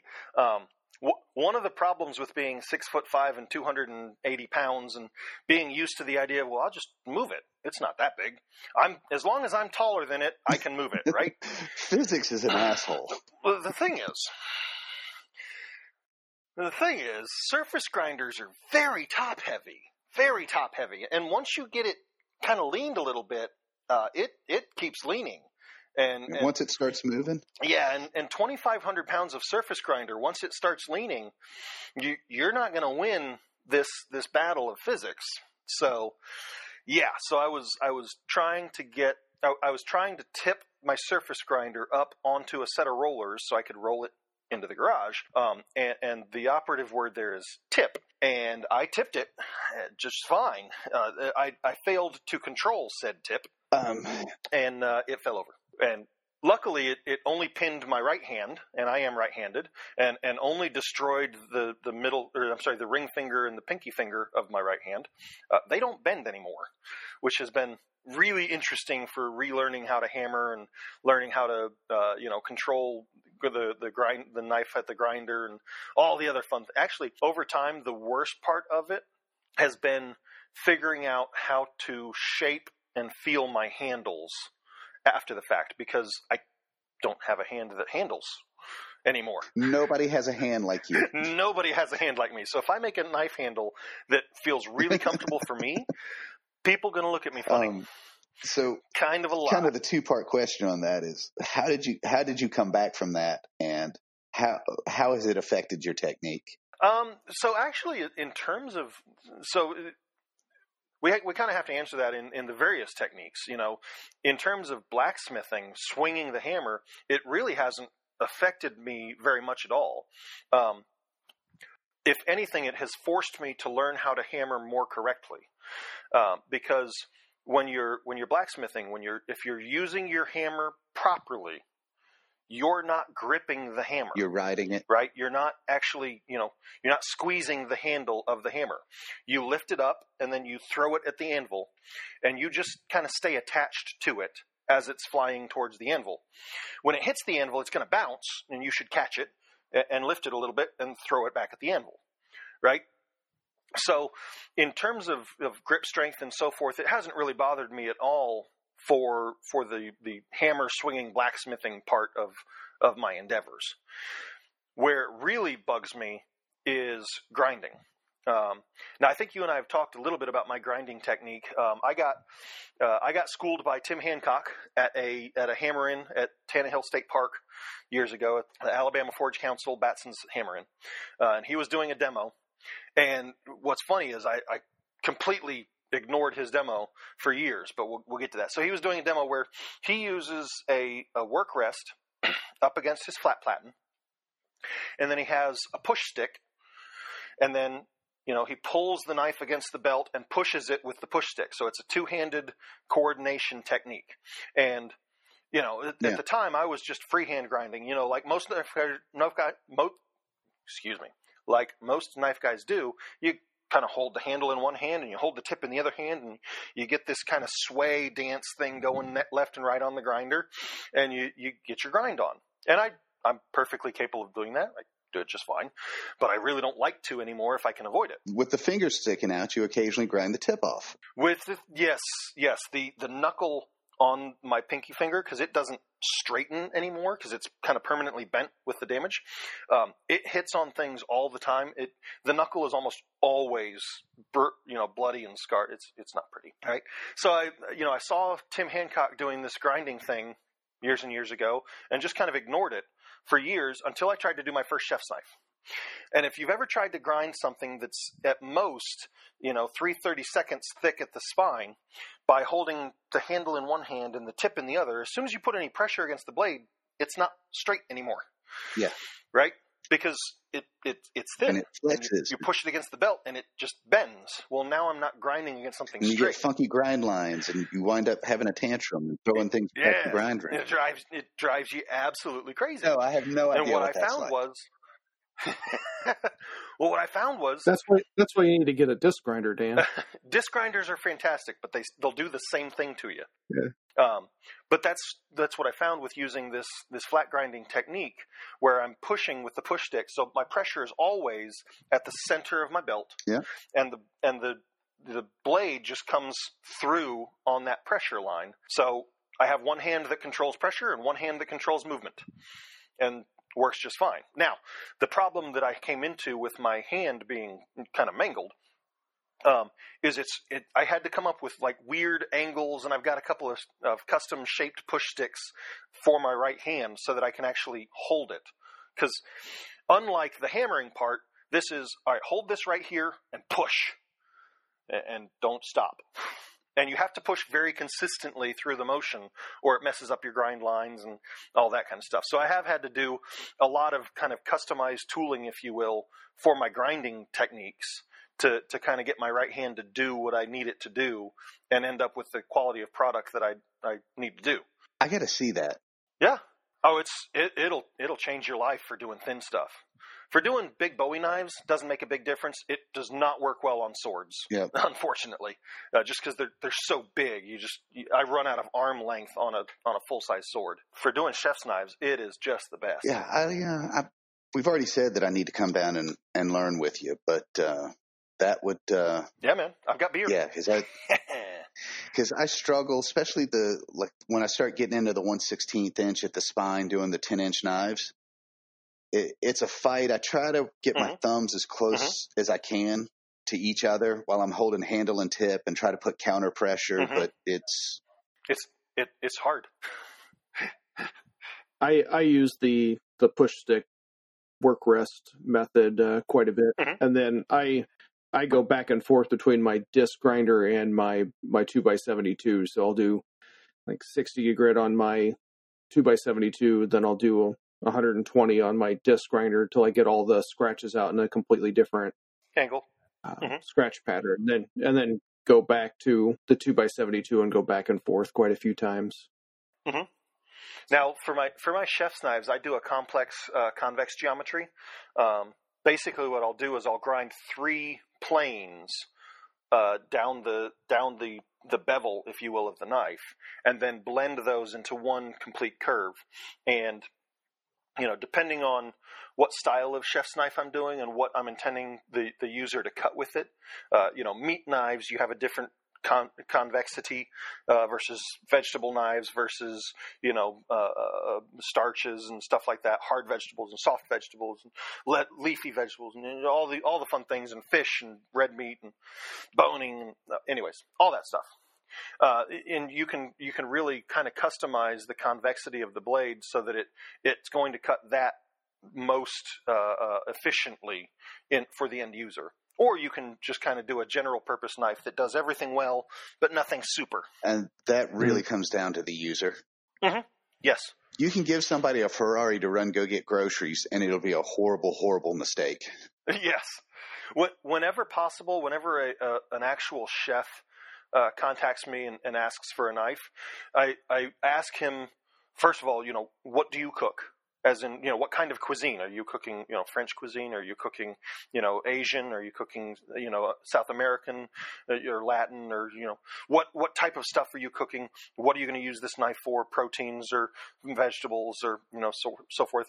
And I ask him to send me a, a video of him cutting in his in his kitchen the way he wants to. You know, like what's what's his posture? How does he use the knife? Where's he gripping the knife? You know, is he using a, a rock chop or a slice or a forward slice or a rearward slice or you know all all those fun little things because I want more than anything when I sell a knife to somebody, I want them to pick up that knife and grin every time they pick it up. You know, I don't want them picking up the knife and going, "Eh, it works." No, nope, not with my name on it. That's not how I want that to be. That's why I do pinup girl handles. That way I know they're going to smile every time they pick that knife up. Absolutely.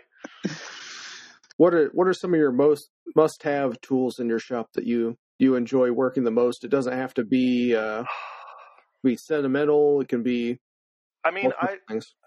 I, I have, I have, you know, I have my love for all of my tools, um, but you could take all of them away, and I'd be happy to keep making knives, except for my grinder. I have a three horsepower KMG grinder that I got 12 years ago. Three horsepower VFD grinders. It's nice horsepower grinder, um, and I can. You know, when I want to show off for, for new kids, I can make a knife completely by hand with no power tools, every bit as quickly as I can without or with my power tools. I, I sweat more and I get blisters, uh, and it's not nearly as much fun, but I can do it.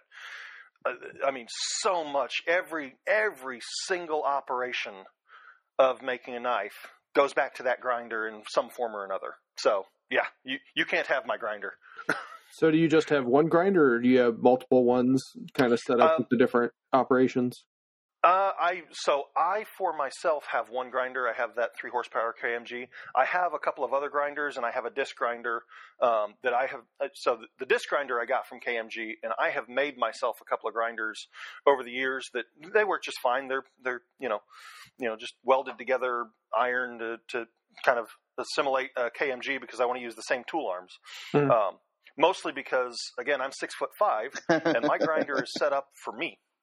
And, and most of my students are not six foot five, and they don't like grinding at their shoulder height. So, Or their head or their head height? right, right. So rather than you know standing on a crate, um, you know we've got a couple other grinders that they can use. That you know they don't need three horsepower. They're not pushing as hard as me. Um, you know stuff like that. Do you really feel like you get get a lot of benefit out of having the extra horsepower? I've got Oh, a I've got I a would two take- horse horsepower motor, and I feel like I Oh, I- or the belt Oh. slips on my wheel a lot more than. Yeah, I, I would take five if I could figure out how to shoehorn it on there because I can stall that motor. especially when I'm profiling uh, particle steel and that sort of stuff. When I Mhm. start to lean into it, I'll seize it up. Oh yeah. My mine it just spins on the on the the belt and the wheel just spin. I I went through uh, some draconian measures to get Yeah. enough tension on that belt, and it doesn't do that anymore. Hmm. And it just it just bogs down the motor. There may be some additional springs and a pry bar for uh, tensioning my uh, grinder. hmm hmm All right. Yeah, I, I can install a three har- three horsepower grinder, no problem. If I'm if I try to now, I, I don't try to. Uh, I've gotten really good at riding that line where I'm pushing it just hard enough that it can keep up with me. Just enough so the uh, the pitch of the motor changes, but it doesn't slow down. Yep, yep, that's the feeling right there. If I push just a little harder, I lose belt speed. What would you say defines your style as a maker? um, man, I don't know. It, it has changed so much over the years. To, to actually answer that question honestly, it is pretty hard. Um, I can I can more reasonably tell you the the makers I pull inspiration from, and and try and not copy, but uh, you know, try and incorporate their same same feel and look into my work. Um, you know, Burt Foster, uh, Jason Knight, uh, Don Fogg are are some of the guys that I've always looked at and gone, if I can make a, a knife that looks like theirs, I'm doing good. And it's and it's different things. Like I don't like Jason Knight's blade shapes as much. I like Burt Foster's blade shapes, but I don't like Burt Foster's handle shapes as much. I like Jason Knight's handle shapes. Yeah. And I don't, you know, you know that kind of stuff. Like it, it's kind of a, a mix and match grab bag of well, if I could take that that blade shape with with that guy's Damascus and, and that guy's handle and stick them all in one knife, that would make me happy. Most of the knives I tend to make tend to be, you know, large-ish Bowie knives, um, and that's more than anything. It's just because those are, to, to me, in my shop, those are the most fun to make that I can actually sell. If I could sell swords, I would make make nothing but swords for the rest of my life. But you just there's not enough market for swords to to really do that. But swords are a, a very serious challenge uh, and a lot of fun It, it turns out swords are really expensive, and there's not that many people that are, are willing to pay. Right, right. I've I've had a lot of people over the years. Hey, man, can you make me this sword? Yes, it'll be thirty five hundred dollars. Oh, I'll get back to you. It turns Mhm, out yeah. most of the people that want swords get frustrated and just make them themselves. I, I know, right? And you know, I've I've had guys come to my shop that you know I want to make a sword. Okay, here you go. Let's make a sword, and I'll I'll walk them through it. And three months later, when there's still no skin growing back on their fingertips because the calluses, they go, "Man, swords are hard." Mm. Told you. I told you. Just had to go you make your own mistakes. No. So we Mhm. are about to turn the corner and turn this into another marathon uh, podcast. Or to my our listening audience out there, if Kyle breaks in with a voiceover over, this is as much as I'm going to edit in any one period. s- Suck it. The reason is we're about to start talking about Damas. Um, and there's a couple other questions we wanted to get to, but this Uh-huh. one's in the middle. Um, so again, if y'all, if you get a break and Kyle does some sort of vo- voiceover, it's because there's a lot more material we're going to get to and we can't stay up till two o'clock in the morning. Again. Well, we can, but Kyle can't spend another two weeks editing one show. Yeah. So Damascus, Damas, forge welding, pattern welding, uh, Damascus. What- Yes. Yes. Nothing is more polarizing in the custom knife industry so than Damascus, and I got a lot to say. Damascus and Damas. Yes. Damas is a technique, Yes. and Damascus is that technique that was made in Damascus. Uh, that- sort of, sort of, kind of. So Damas is Right. is there's a lot of um, bastardization and inbreeding of terminology when you start getting into Damascus. In the knife industry, I would not have expected that. Yeah, it's it's terrible. I, I know, I know, I know, right? Um, so, and and here's the the crux of the problem. And we're I hope you're a history nerd because here we go. Way, Um, way, way right. back. So in in in a galaxy far, far away. way way back. So so in the you know 1000 or 1100s, 1200s, early you know early Middle Ages Mm-hmm. and so forth, um, steel was kind of hard to get. Right, so you know you'd have the the smiths all in Europe that would would make something actually in in technique very similar to the way the Japanese make steel. Um, you know they would they would make this this big chimney looking thing and they'd pour iron ore down the top and and kind of cook it and cook it and cook it and they'd end up with this big spongy thing and they'd take it out and they'd smack it down into stuff and kind of refine it back into it right you get kind of steel that way well a vastly superior product was available from Damascus the city in what's now Syria is Damascus is and that was actually a crucible product. So they would take a, a graphite crucible or a, a clay crucible no they wouldn't have done a, a graphite crucible. That's how we do it. That's how we do it now to do the same technique. But they would take a, a pottery crucible ceramic and they would you know fill it up with the iron ore and they'd put a little bit of or, uh, organic in there to create the carbon and they'd put Blood you know, steel. yeah, and they put sand or something on top to flux it and seal it, and they would put it in this this big uh, smeltery thing, and they'd cook it for depends on which historian you talk to, but usually twenty to forty hours.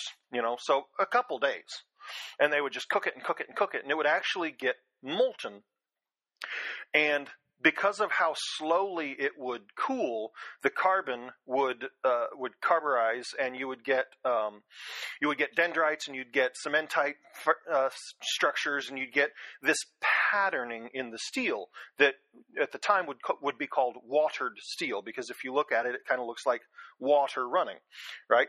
That is a a a a, a facet of the way light catches against the various layers and angles of that cementite and martensite and perlite particles and the, the structure within and the and the and the carbides. So, so that wasn't a folded steel. That was that was No, no, that was a crucible steel. Oh, That was a oh. crucible steel. So they would get an actual ingot yeah. and they would they now you have to be very very very cautious when you first start forging it because it is very red hard uh, which in blacksmithing terms means it's very very difficult to move it at heat. So you know when it first comes out it looks like a big hockey puck and you have to very very gently start moving it. And as it as you heat it and move it and heat it and move it it, it slowly gets more and more uh, comfortable with being moved. And eventually it'll turn into a piece of bar stock and then you can forge it from there fairly normally.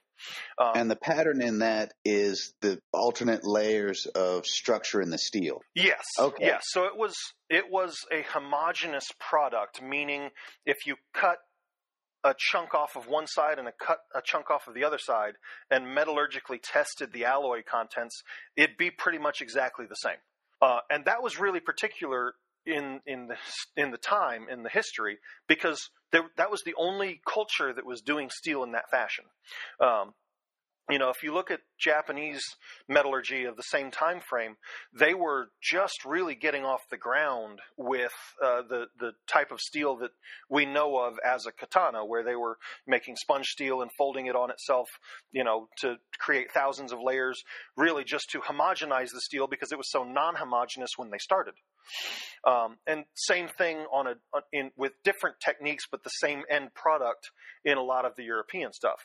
Side note, that's why the Ulfberht sword is so weird to look at it from a historical Yeah. perspective. And you know, a, a lot of a lot of knife and sword fanboys will, oh, the Ulfberht was the is the best sword ever. No, it's not. No, it's not. If anybody doesn't know what Stephan's talking about, there's a great documentary. It's Yes. a, a Viking sword. hmm On Nova, Um, Ric Furrer actually did it. Ric Furrer and Kevin Cashen are the two Smiths that did that, and I've I've I've actually got a DVD somewhere that you would just cream over. Um, D- Ric Furrer went on a uh, a tour of various museums in uh, England and the Middle East and so forth with the curators of the museum. He had backroom access. So I've got pictures of thousands of old Middle Eastern swords that were all this, what we now call wootz, uh, steel, uh, and very, very fine pictures. Fantastic stuff. Really cool. But Ric is a, a an absolute titan of the the process of figuring out how they did these these uh, historic swords, uh, and he's he's kind of really geeked out on that, and it's really cool to see. But so he did this video for Nova on the making of the Ulfberht sword, and you know, knife and sword geeks will will will look back and say, "Oh, the the Ulfberht sword was the, is, is this amazing sword, and nothing could ever beat it." No, that's that's totally not true. You know, I could take a, a, piece of bar stock off the shelf, give it a halfway passably awesome heat treat, and beat the crap out of the Ulfberht sword. Nothing could beat it back then, what, but now ain't. Then. Yeah. Right now ain't then. Right. What's what's so interesting, what's so amazing about the Ulfberht sword is they shouldn't have technically been able to do it. If you look at the sword, you look at the construction methods of the sword, you look at the materials the sword was made of, they didn't have a way to do that. And we don't we don't really know how they pulled it off. Right? Because they had steel that was essentially homogeneous the way our modern yeah. crucible steel was homogeneous, but they didn't do it that way. They didn't have any way to do it that way. Right? Some so it's, Smith it's, sometimes said, "Hey, it's foreign hold my mead, watch this. right, right, pretty much. Right. So it's And then they sobered up and said, How the hell did we do yeah, that? Right. So looking looking at it through the lens of what was technologically available in that time frame, that sword is just how did, how did you do that? It'd be like it'd be like you know, going back to the, the cave drawings that you see in, in like Russia, I think they're in Russia. Where are the, where are the cave drawings? The like the caveman drawings. Uh, with a, uh, there's some, and I thought it was France. Right? Yeah. So it's, it's no. Anyways, but it, would be like the ones with the DeLorean in it. Yeah, exactly. It'd be like going back and seeing a car in those cave drawings. Like, what? How did they? They didn't have cars. Why is there a picture of a car? Right? But seeing a picture of a car now is like, well, yeah, it's, it's a car right? It's it's nothing impressive now, but in the context of the timeline, you go, how did they do that? They shouldn't have been able to do that. Anyways, side topic. So, we have this crucible product coming out of the city of Damascus, which is where this confusion keeps coming from. Is the city of Damascus was making this far superior technological product that was an actually homogeneous crucible steel, right? So throughout the entire ingot, it's all the same alloying content. It's all the same carbon content. It's all homogeneous, which, you know, in, in knife making, homogeneous is really important if you want a quality product. Yeah, it's important for the middle of the blade to be the same as the the front and the back. Yes, absolutely. Right? Um, so so what we think of as modern what we think of now as Damas is is folded steel, but that's not what Damascus is. Well, so it's it's a it's a it's a definition without a distinction. Okay. Um, and, and so I, I, have to be careful in this kind of conversation because oh no no I'm but, getting you to commit to something no, no, no, on air. yeah, yeah, yeah, yeah, yeah. No, I, so let me, let me finish. Um, so I have to be careful with this conversation because of my father. Um, growing up, my dad was was a very semantically oriented guy. You you say what you mean and you be precise in your speech so that when we communicate, we understand what we're talking about. Words have specific meanings.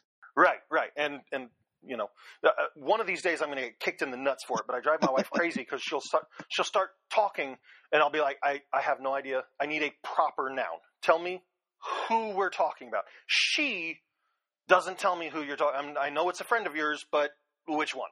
I need a proper. I don't know how you haven't been right? kicked in the nuts yet. right. So that's you know I'm looking at the Damascus conversation through that lens of my upbringing, yeah. and words have meaning. Right. So you know Damascus in our current culture of knife making, Damascus means anything that is not monosteel. right? So people will use it for uh, Damasteel. People will use it for um, Wootz. People will use it for San Mai. People will use it for anything that is not a piece of bar stock mono steel steel.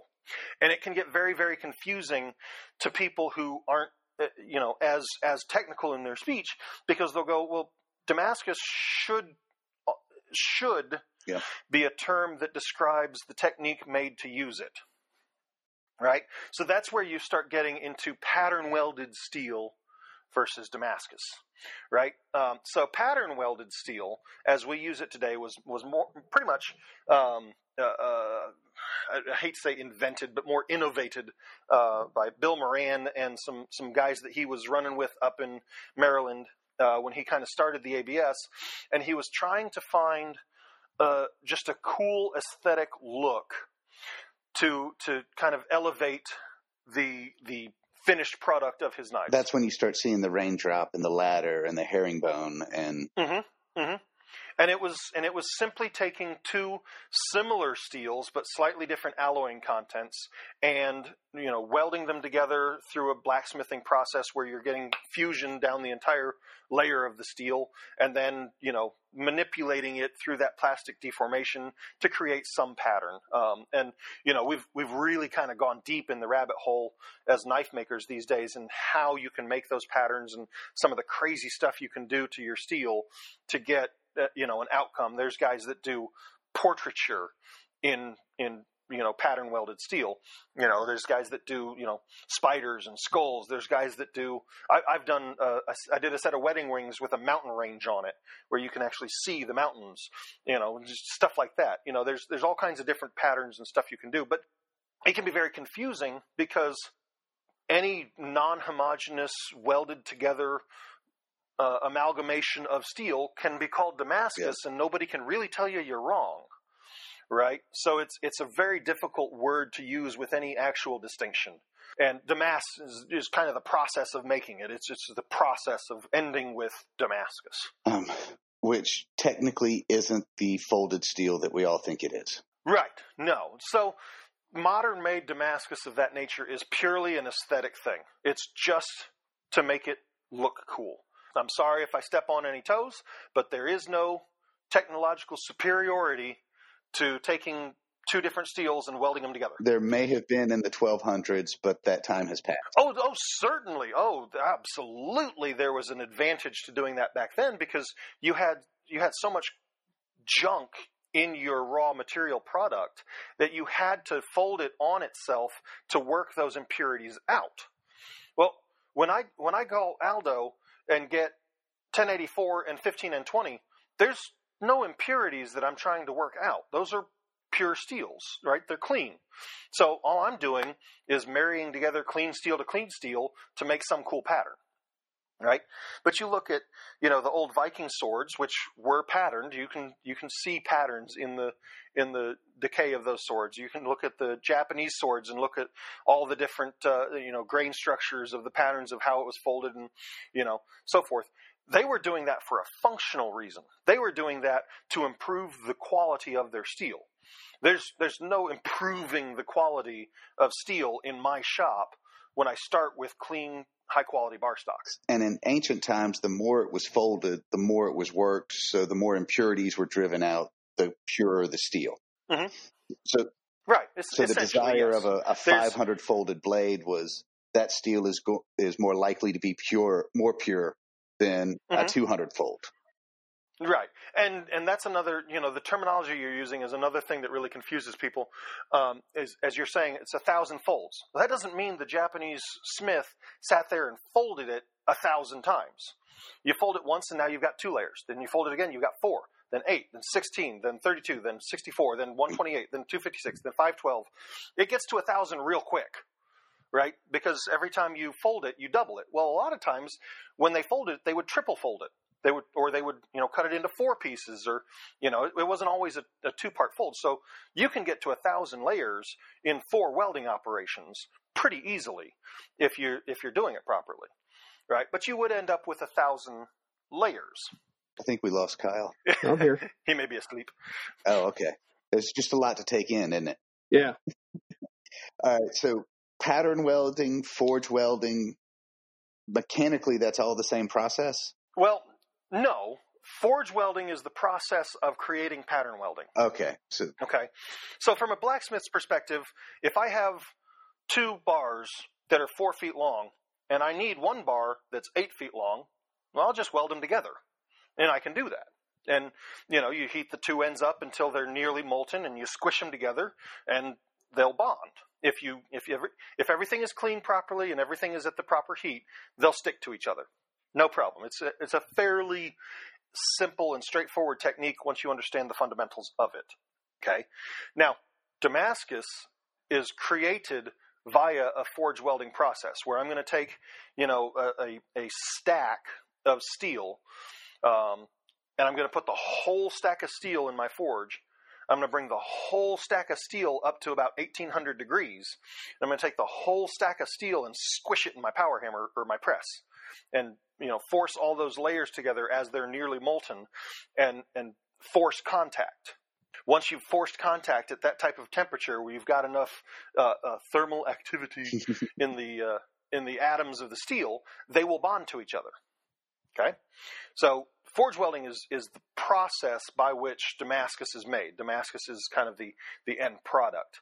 Um, so you start with that billet of all the layers, and you get it in there, and you get it hot, and then you squish it, and then you manipulate it in some fashion. You can fold it back on itself and increase the layer count, or you can twist it, or you can you know cut grooves in it, or you can, you know, squish it on a bias and create, you know, flower petals, all kinds of different things you can do to it to change the layering in the Damascus to create your final product. is is there a terminology difference between? t- Uh, I'm going to try to phase this correctly. Taking two similar steels and folding them over each other versus taking the same type of steel and folding it. Does that make? Because like some guys will use Um, like a nickel a nickel steel in in tech, another type of steel, and then some guys will take Mhm. it's all 1095. It's just 1095 folded on itself. So uh, you're going to kind of get a little esoteric in the in the metallurgy of what steel does when it's at 800 1800 degrees. But um, as far as the techniques and the skills and the tools and the materials, uh, there's no difference between those two conversations. Now, your end product will look significantly different. Uh, so, one of my favorite Damascus blends is 1084 and 15 and 20, right? So 1084 is a is a hypereutectoid steel, and and it tends to have a, a fairly large amount of manganese, um, not not a ton, but enough to make it for, fairly deep hardening. But what's nice about the manganese is the way that steel acts when exposed to an etchant in its finished place or in its finished condition, because it tends to darken and and and really etch aggressively. Countering that, we have 15 and 20, which is 1075. Uh, again, now 1075 isn't technically a hypereutectoid; it's right on the the hypo and hypereutectoid line, um, but it's very very similar carbon content. It's very very similar alloying content, except instead of having manganese, it has nickel. Well, nickel does the opposite of manganese when exposed to etchant in its finished product. It resists the etch. Uh, So, so you get these two steels and you marry them together and you form them all out into what you want. And then when you etch it, the etchant, the acid, eats away at the 1084, but doesn't eat away at the 15 and 20. And what you end up with is that visual look where it's very, uh, very distinct that the 15 and 20 layers are shiny and the 1084 layers are dark. And you get that really bold, hard Damascus pattern. Um, now, when you start talking about making Damascus, you need to be very, very cognizant of not only the the types of steels that you're using, but the way those steels are heat treated. Um, I, I know a lot of guys that use 1095 or W2 or W1 uh, in their mix with 15 and 20 instead of 1084, and I really don't like to do that. 1095 is a little comes to heat treat. Um, 1095 is a little Ooh. 1075 or 15 and 20 in this conversation is is much more forgiving, but the the thermal movement of them is a little more aggressive of a difference than I want. One of the reasons that 1084 and 15 and 20 do so well is because they are so similar in their in their heat treat regimen. Um, you know, you they both austenize at the same temperature. They both quench with the same speed. You've got about a, a three second oil will do just fine, um, or you know, a, a simple water oil or a simple water quench will do just fine. Um, they're very very resilient steels, and they marry together very well. Whereas if you're mixing 1095 and 15 and 20, 1095, W1, W2, all have pretty much the same carbon content. Um, W2 versus W1 or 1095 has vanadium in it, whereas W1 and 1095 don't.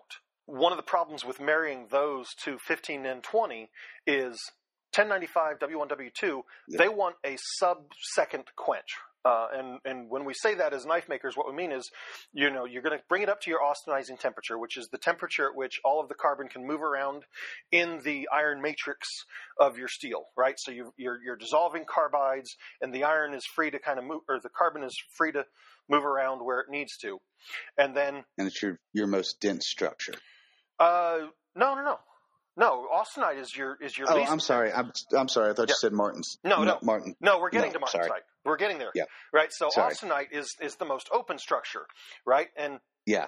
you know, as as as anybody who's who's played with thermal expansion will tell you, when you heat something up, it gets larger. When you cool it down, it gets smaller, right? So physically, the steel gets larger, and that's the the iron kind of expanding and letting the carbon move around in very gross layman terms. I know we're going to get some kind of an email from a metallurgist saying he's lying, he's wrong. Uh, uh, yeah, That's what Kyle is for. Uh, all of the hate mail goes directly We're to his talking to email, so we're good. awesome, awesome. Yeah. So we're, we're not talking to doctorate metallurgists. We're trying to explain in terms that are understandable, right? So the carbon. And we've got our own metallurgist to argue their metallurgist. It, it'll be a whole nother episode. Yes, we'll do it. We'll have a Twitter battle. so anyway, so austenizing temperature for 1095, you know, and 1084 is about 30 degrees different, right? And 1075 and 1084 are about the same. 1450, 1455 is just fine. Whereas W1, W2, 1095, if you're not at least 1480, you're not really going to get austenite, right? You're not really going to get up to that temperature where the carbon is moving around and can form the new structures that you're trying to form, right? So you've got that mismatch. So now I'm I'm grossly overheating the 15 and 20 if I'm going to mix it together, or I'm grossly underheating the the 1095 alloy. Uh, you know, I, I've got to pick one, right, to, to heat treat properly. Either way, you're taking a chance of really blowing your heat treat. right, right, and and you you know you can't just split the middle. That's not going to work out in your favor either, because now you've got a suboptimal heat treat on both Yeah. instead of just one. Now you've got a hundred percent chance of being wrong rather than a fifty percent right. Let's just kind of blow that out the water right now and commit to being wrong. All right. You know. So that's You know, you just summed up most of my adult life. exactly. Um, so that you know, that's one of the reasons that the most common mixes of Damascus are 1084 and 15 and 20, and O1 and L6 are because they are so similar in their heat treat properties that they will not tend to tear themselves apart. Now, with O1 and L6, there's a there's a, a higher chance of the steels auto hardening after the welding process and tearing themselves apart, which is no fun. Um, so you you really don't want to play with those until you've got the proper tools to anneal those directly after forging. um, otherwise, you'll come out and find it split like a banana. That sounds like the voice of experience. That's no fun. so Yeah, that'd be pretty disheartening. yes, absolutely, that is very annoying. You know, that did not go nearly as badly as I thought it was going to be. I really expected some. I expected that to take about another 45 minutes and there to be a little more confusion and some heresy. Maybe one of us struck by lightning. Do you want to go deeper? I got deeper. Maybe we could do a Damascus Part Two episode. Um, But- absolutely. Would you be up for coming back in uh, in a couple of episodes and doing like a deep dive into Damascus, uh, Yeah. forge welding, you know, the, the mechanics behind it? hmm Actually, talking about the techniques, the processes, the absolutely, yeah. That that would take if you want to get into techniques, processes, tips and tricks, stuff like that. Not even getting into patterning, just how to actually get steel to stick together. Yeah, that's that can be an hour's conversation all by itself. Yeah, I, I'm absolutely down for that. Cool. Yeah. So we uh, we're going to skip to the last few questions because, as it is, Kyle is going to give me hell about editing this one th- this week. sure. Um, you've uh, you've pretty much got two lines of knives, if I remember correctly. You've got a custom line and a Mhm. mid tech or a production. Yes. hmm It's a you know it's a full production. Um, it, the the knives are actually being fabricated and, and manufactured um, for us. Yes. And and who is us? Uh, so us is uh, Feral Knives. Um, uh, uh, so me and, uh, and a, a friend of mine, uh, Ryan Housley, uh, started up Feral Knives. Basically, what it was. Um, so after I was on Forged in Fire, um, he contacted me, wanted to take a class. Saying, "Hey, I want to make knives. That looks fun." So he came over and, and we took the class and and uh, kind of got talking about it. And at the time, I was really, really bogged down in making the same knife over and over and over, and I, it just you know. 50 100 just the same knife over and over and over and it, it was just it was killing me in a in a creative sense and uh, so we got to talking and and kind of got uh, uh, uh, kind of got down the road of Yep. well why don't we just kind of get White River is the company that's actually manufacturing the knives they do a fantastic job shout out Yeah. um, Yeah, they did my uh, my fish and fowl, and they Oh, do yeah. blades for my my mid tech chef knives. Yeah, they do a, a absolute bang up quality job. I have been nothing but impressed with the, the product and the and the experience with them. Uh, but anyway, so we, we got to talking about, you know, man, I'd I'd really like to not have to make that knife fifty more times this year. and um, so it kind of grew from there. And uh, and started talking about you know what what is it about a Stephan Fowler knife that would attract somebody over you know somebody else's knives? And and it really came down to the the the the the concept and the way I approach handles. Um, and Are, are, are we going to get into the Bob Loveless conversation after all? no no no no no no no no no no no not at all I'll, I'll save that for your I'll save that for later um, but uh, you know I, I'm I'm so particular about the way my knife operates in your hand. You know, you, you go to you go to a sporting goods store, you go to you know a place that sells production knives. We're talking about you know sub two hundred dollar knives on a shelf at you know uh, uh, um, some outfitter store. Assembly line made. Right, right. Not not handmade knives, and across the board, they just have terrible handle ergonomics. You know, even even when they're made with high quality steels, even when they're heat treated by Paul Bos, even when the the piece of there's absolutely nothing technically to say wrong about the blade, you don't want to use it because it's uncomfortable and the handle sucks and it's too heavy and it's you know all these kind of things Contours are expensive to make. contours are expensive to make, but if you're going to bother doing it, do it right. You know. Um, so that that was kind of our our big uh, our big push in the in the concept of why is a feral knife different from a you know a, a buck or a cold steel or a um, you know a benchmade or you know pick your other production knife maker um, in that there there the handle shape is pretty much exactly the handle shape that I've spent 15 years figuring out how to shape. You know, if you go back to our earlier conversation, the blade is is fairly simple to visualize and understand, but you've got to screw up a lot of handles, a lot of handles before you kind of figure out if I put this lump here and I kind of groove that in right there and put a curve right there, man, this gets really comfortable really quick, right? But it's a lot harder to make that handle than to just put scales on it and round over the top and bottom of the, the scales and you know hey, there's your handle like well A quarter radius on the on the outside, and you're good to go. right right and that's Yeah. you know there's so much more to be offered in in a functional tool that you're going to put in your hand and go out in the woods and do stuff with, or you know, go out on a job site and do stuff with, or go out into a commercial kitchen and do stuff with. That you know, you you just you're not going to use a knife that's uncomfortable to use. Well, and it's less fun to use. Yeah, exactly. You know, you you might use it because you've got nothing else, but eventually you're going to come across something that's better and you're going to move to that right? And I, I never want that to be the problem of the handle. You may come across and think, well, I like this blade shape a little bit more. Okay, fine. You know, I have my personal philosophies of how my blades should be shaped and how the curvature should be used in in you know the various applications of the knives, and I, I have no problem whatsoever with the customer going, I don't care yeah. for that shape like that. Yeah. Okay, then uh, you're, you're probably not going to buy my knife. Have a nice day and I, I, that's not a mean thing. And I, I tell people that are looking in, to get into, you know, buying knives, go find a knife maker, whoever he is, that makes knives that look and feel and cut the way you want a knife to cut, and buy that guy's knives. Don't go to a knife maker who you saw in a magazine and go, "Hey, I, I saw you in the magazine. You're probably famous. Can you make this knife for me that I designed that looks nothing like anything you've ever made?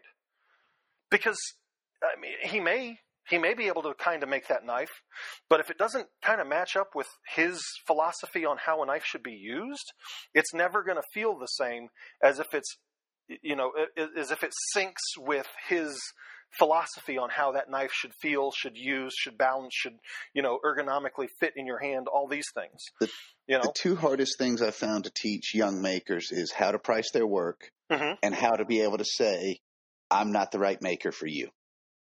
Mm-hmm. Yep, absolutely. And I've I've you know, I haven't turned down a lot of of offers like that, but I've turned down enough for it to be a statistic where people have come and, hey, I have this drawing. Uh, I'm not making that knife.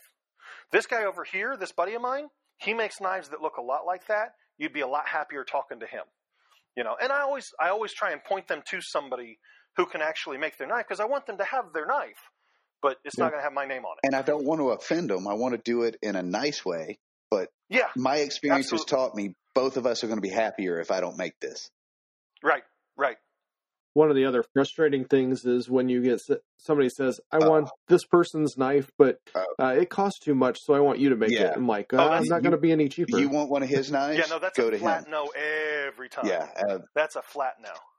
There are very few things that yeah. I will just absolutely yep. end a conversation on, and that's one of them. You know, now I, I no, you know, from my personal perspective, I have no problem with somebody coming to me and saying, "Hey, this guy made a knife that I really like." but I really prefer your style. Will you look at his knife and, and kind of inspire yourself off of that knife? You know what I mean? Not not make a copy of it, but how would you make a knife of a similar style or a similar size or you know that kind of thing? That doesn't bother me at all because then at least you know they're coming to me because they think my design or my philosophy is a better fit for their end use. Fabulous. Awesome. Let's talk. Yeah, I I want a Canadian belt knife, but I want it made Sure. In your style. Absolutely. Well, speaking back to your uh, t- you liking to do handles a lot, what are some of your favorite handle materials to use? Ooh, ooh, ooh, ooh. I'm going to guess not wood. oh no. well, uh, it de- it depends on why what you mean by my favorite. Um, my my favorite to look at, my favorite to work with, or my favorite to use. Yes. You know, exactly. So, you know, I, I mean, I'm I'm I'm a big fan of, you know, the aesthetic appeal of natural horn products, either stag or mammoth ivory, or you know, uh, uh, one of my absolute favorites is muskox. Oh, it's so beautiful. Um, but I have. But the smell. Eh, it's not that bad. Open the door, turn on a fan, put your big boy panties on, you'll be fine. Um, but you know, from from a from an aesthetic standpoint, those are my favorite. From a just man, that is a pretty handle. I don't want to take it and use it. I just want to look at it. Those those handles are fine. Um, from a, a a making perspective, my favorite to work with are just the fanciest, most amazing burl woods I can get my hands on. Um, ironwood burl. My favorite personally is Amboyna burl. Um, just it, I, the color and the richness and the the fe- the featuring and the chatoyance in the burl itself is just fantastic. Runner up to that is koa. Um, when I can get a really premium piece of koa, oh, it's just just fun. Um, those are my favorite to work with. Um, but all of my personal knives, Micarta and G10, every day of the week. If if I'm gonna put it on my belt, it's probably got Micarta or G10. Especially now with some of the artistic Micartas that are available. Oh no, black. Well, that, that's just classic. Black.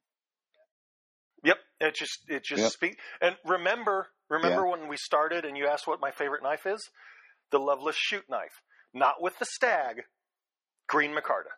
Just there's just something clean and elegant about that, where I'm not trying to distract you with the fanciness of my material. I'm not trying to, to you know, engraving it. Nope. This is what it is. It's a knife. It doesn't need anything fancy on it to do its job. Anything fancy is just added distraction. This is my knife. You know, yeah, wasn't it uh, Henry Ford that said, "Give me it in any color as long as, as it's long black"? As it's black. That was that was Henry Ford. You can get any color you want as long as it's black. Yep. And you know, and and that's that's another kind of philosophical thing from my perspective that I've I've actually talked to a couple of collectors over the years that were angry with me um, because I pretty much refused to use Damascus or mammoth ivory or you know fancy handle materials or fancy materials at all until after I got my journeyman smith.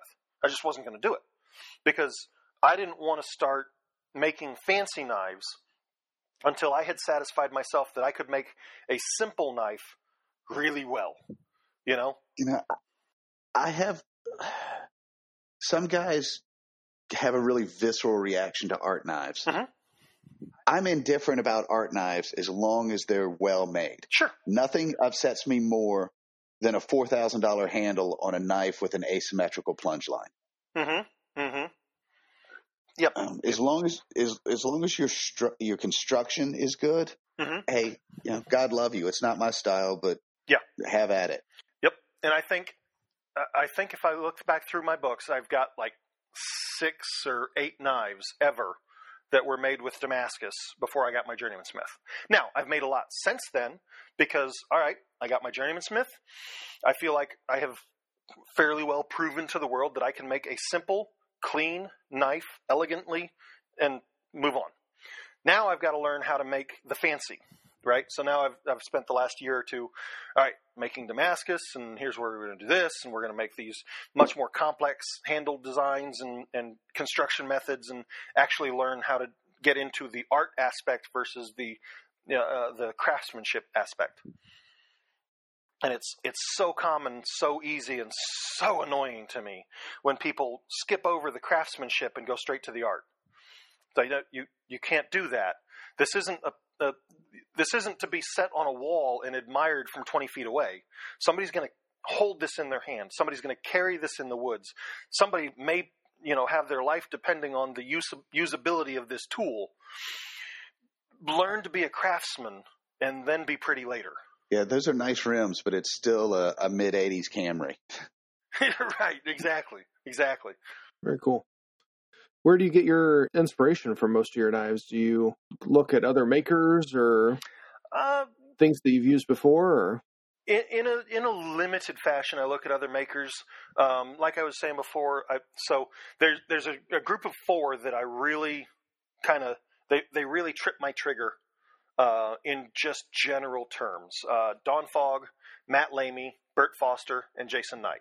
And if you look at their work, other than Don Fogg, Don Fogg is an outlier, um, but Matt Lamy, Burt Foster, and Jason Knight all do a very similar uh, design to their, their blade. They tend to be large, broad blades, very sculpted handles, and there's definitely a, a kind of a, an S curve flow from the handle into the blade, uh, and that's that's something that I really strive for uh, in, in, my own work is to kind of uh, have that same feel and, and structure. Uh, now, there are other. That's very telling. Say again. I said that's very telling. well, thank you. Um, now there, there's other features and facets of Blade that I look to other other makers for, like um, in terms of of guard shaping. Look up Larry Fuegen. Uh, in terms of blade, uh, uh, like blade grinds themselves, Tim Hancock. Uh, you know, so there's there's in each individual little piece of the knife, you know, there's there's this guy that makes this part of the knife the way I want to make it.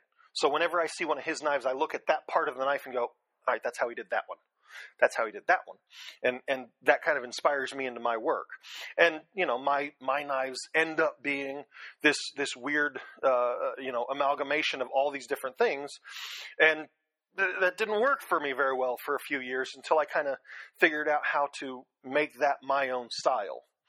Um, so at this point in my in my career, art- artistically speaking, I don't feel like I really pull inspiration from any modern makers.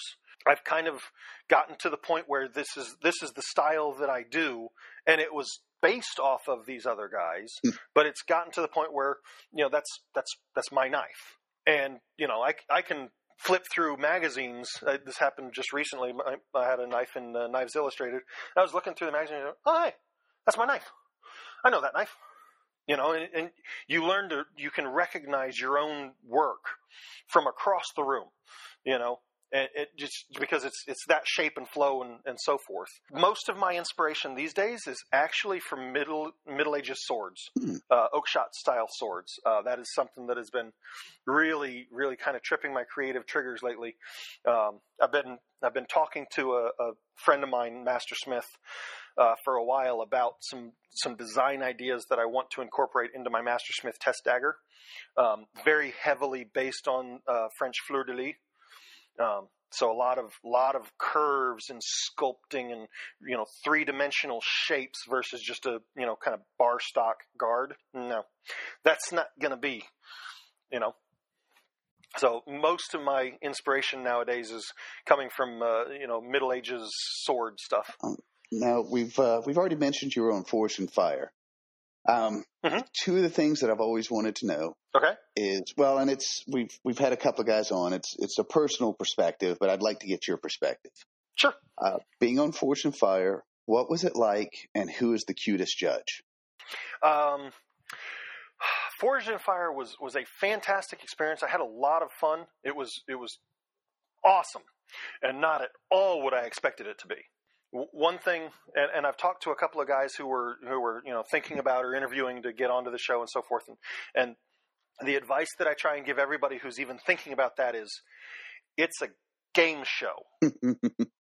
It is not an instructional documentary. Nobody cares how accurately you did it from a historical context. It's a game show, right? Yeah. You're you're playing Survivor with a forge, right? It's it's who's going to get voted off the island. So You're playing for the crowd. Right, right. So, you know, when the judges say this is these are going to be the tests, make a knife that'll do those tests. Don't try and put your spin on it. Don't try and, you know, stuff like that. Don't be You know, historically just- correct. It's a game show. What I mean, historically correct is a is a fantastic place to start from because if it worked historically for hundreds of years, it's probably a good construction method Fair point. right? But don't get so caught up in, well, this is the way they did it in, yeah, I don't, I don't care. They also You, have to do it right now, and you only have a half an hour. and they left. were also not hacking ice blocks in 1300. right, right, right, exactly. Not not with knives, anyways. You know, they'd use axes for that. Um, yeah, so you know, it's, it's a it was a fantastic experience. It was a lot of fun, and you do a lot of sitting around, which drove me crazy. I was like, "Can I You don't sit still very well. I do. I'm, I have been pacing this entire interview. I don't sit still at all if I can help it. You know, unless I'm hyper focused. Like I can sit still for hours if I'm polishing something because I'm I'm focused. I'm in the blade. I'm doing this thing. But just sit here and and I I, I can't sit and watch TV. I I just I can't. I can sit and watch TV and you know make paracord bracelets, or I can sit and watch TV and do this or, or that or the other. But I, I can't. I have to be doing something. I can't just sit here. Drives me crazy. And there's, and I assume there's there's some producing going on because some of the first episodes I saw, I'd see somebody's choice and go, "Why the hell would you do that?" hmm And then later, I started realizing, well, there really weren't that many options. No, no, there really aren't. They they kind of shoehorn you pretty hard. One of the, the uh, you know specific to my episode, one of the most annoying things we were supposed to make a friction folder. The blade had to be eight inches minimum. Yeah. and it's a friction folder. And, and one of the rules from the judges is the blade must go all the way into the handle. Right? Seems fair. It's a folder. Which makes a giant handle. Yes. Guess what they didn't have? Any handle material in large pieces. Any handle material in large pieces. like nothing. It was all Yeah, you know. You know, a standard handle block. It's about five and a half inches long at the most. They had you know chunks of micarta scales and stuff. Five and a half inches. Like that. It's like uh well. Uh, I need eight and a half to put my eight inch blade in minimum. God, sounds like me. Yeah. So that was uh, watch it. you know. So that you know that was I, I I think that they were I think they were us in in the handle material that was available in the pantry because there was nothing there uh, that we could just you know use as pieces to go from. Well, the, the person probably didn't get the memo So to stock up on stuff like that. No, I imagine they did it for the, the drama value because I also would imagine. that yeah, there's I mean you watch any show, there's somewhere in there where you go that they just that was just manufactured drama. They, they you know they were making it hard like um, you've I, if you've watched the show a lot, you've seen a couple of people accidentally use 24 hour epoxy. Yeah. Um, it's not labeled real well. it's not. It's the black cap and the red cap. Well, if you've made knives for a while, black cap and red cap. I need half of each, and I've got epoxy. Yay! Um, but they're not. You know, the, all the labels are taking off because you're on a video show, and there's they don't have labels on anything. You know, when they came to, to my home shop to film me the, the first day, they spent hours going through and putting gaffer's tape over every label of every machine in my shop. Every machine, like the WD 40 can, had gaffer's tape over it so you couldn't read the logo. Hmm. Anybody who's Yeah. ever picked up a WD 40 can knows I'm holding a WD 40 can in my hand, but it's got gaffer's tape on it. Well, same thing with the epoxy. There's the, the labels are covered up. Hmm. You know, stuff like that. Um, and I imagine it's like working in somebody else's shop. Mhm. In your shop, you know where everything is and you know the idiosyncrasies of everything you're using. hmm And there it's, you know, It did they'll have the Kool Aid, but no sugar. Yeah. Well, it, it so they didn't they didn't put it anywhere in the episode, but um, when they first so I've used Bader grinders before, and at the time they were using Bader grinders. Well, uh, I had never used a Bader grinder that had two lock handles on the tool arm. So you know we we you know I was, working and I went to go use the Bader and I needed to change out the the tool arm to something else, and I unlocked the one on top, which is the only one I've ever seen on a Bader and it wouldn't move. I was like, "Oh fuck this!" So I grabbed a hammer and started beating the tool arm out. I was like, "You are coming out. I have work to do." right. Yep. Yeah. And uh, you know, and they they I only have two hours. they don't encourage you to um, to to uh, uh, be dramatic in your uh, uh, usage of your time. yeah. but it's made very clear that uh, they don't expect you to just stroll in there whistling and you know do do do do do and get it done. If you're not panicking, we're going to make you. Yes, yeah, something will happen and you will panic. Yeah. Which that helps. So- Uh, that helps me appreciate some of the decisions when I see knife makers that I know are a very experienced, very skilled makers, and I look at them and go, "Why the hell did you do that?" Well- that hmm that makes a little Yep. more sense. Yeah, because it's uh, uh, from the show's perspective, it looks like a fully stocked shop. It's not. You've got a forge, you've got a grinder, you've got a drill press. That's kind of it. Like that's that's it.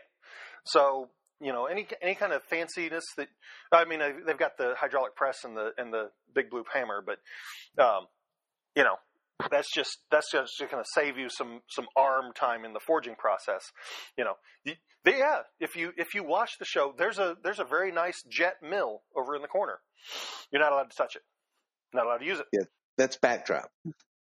Right, right, exactly. So there's there's a lot of the stuff that you're, you're looking at in the show that you know I, with some experience with machine tools and so forth, look at it and go, dude, there's a, there's a mill right there. It would do what you're trying to do so much easier than you're screwing around with needle files.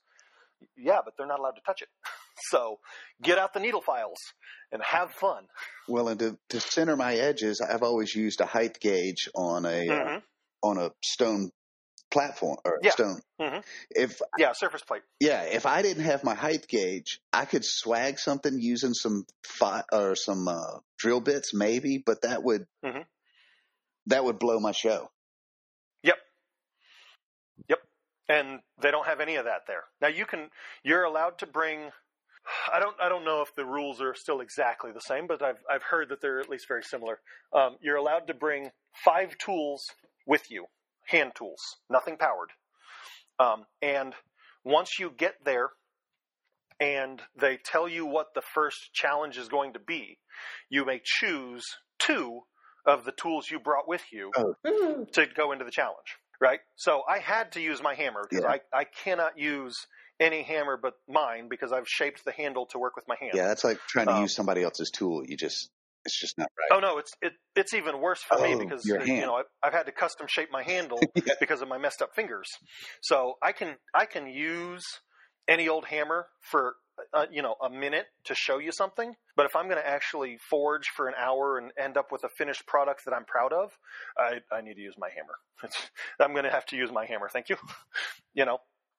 Um, so you know you're allowed to bring a few tools with you, but you're only allowed to bring two tools into the into the actual challenge. So I ended up using my hammer, and I don't. I think I brought in uh, uh, um, some needle files, and I didn't end up using them. Um, I think that's what I brought in. I can't remember exactly, uh, but yeah, you'll see. I've seen guys bring in height gauges, and they spend you know 15 minutes of their time trying to dial in with their height gauge and figure, you don't have a surface grinder to get parallel lines with anyways. What are you doing, brother? It's not going to work. And your you height know? gauge is useless if the surface you're you're basing it on is dead flat.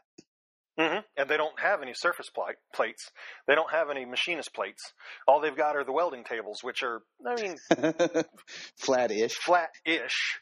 You know, you'd be, you'd be almost better to use the drill press table or the floor.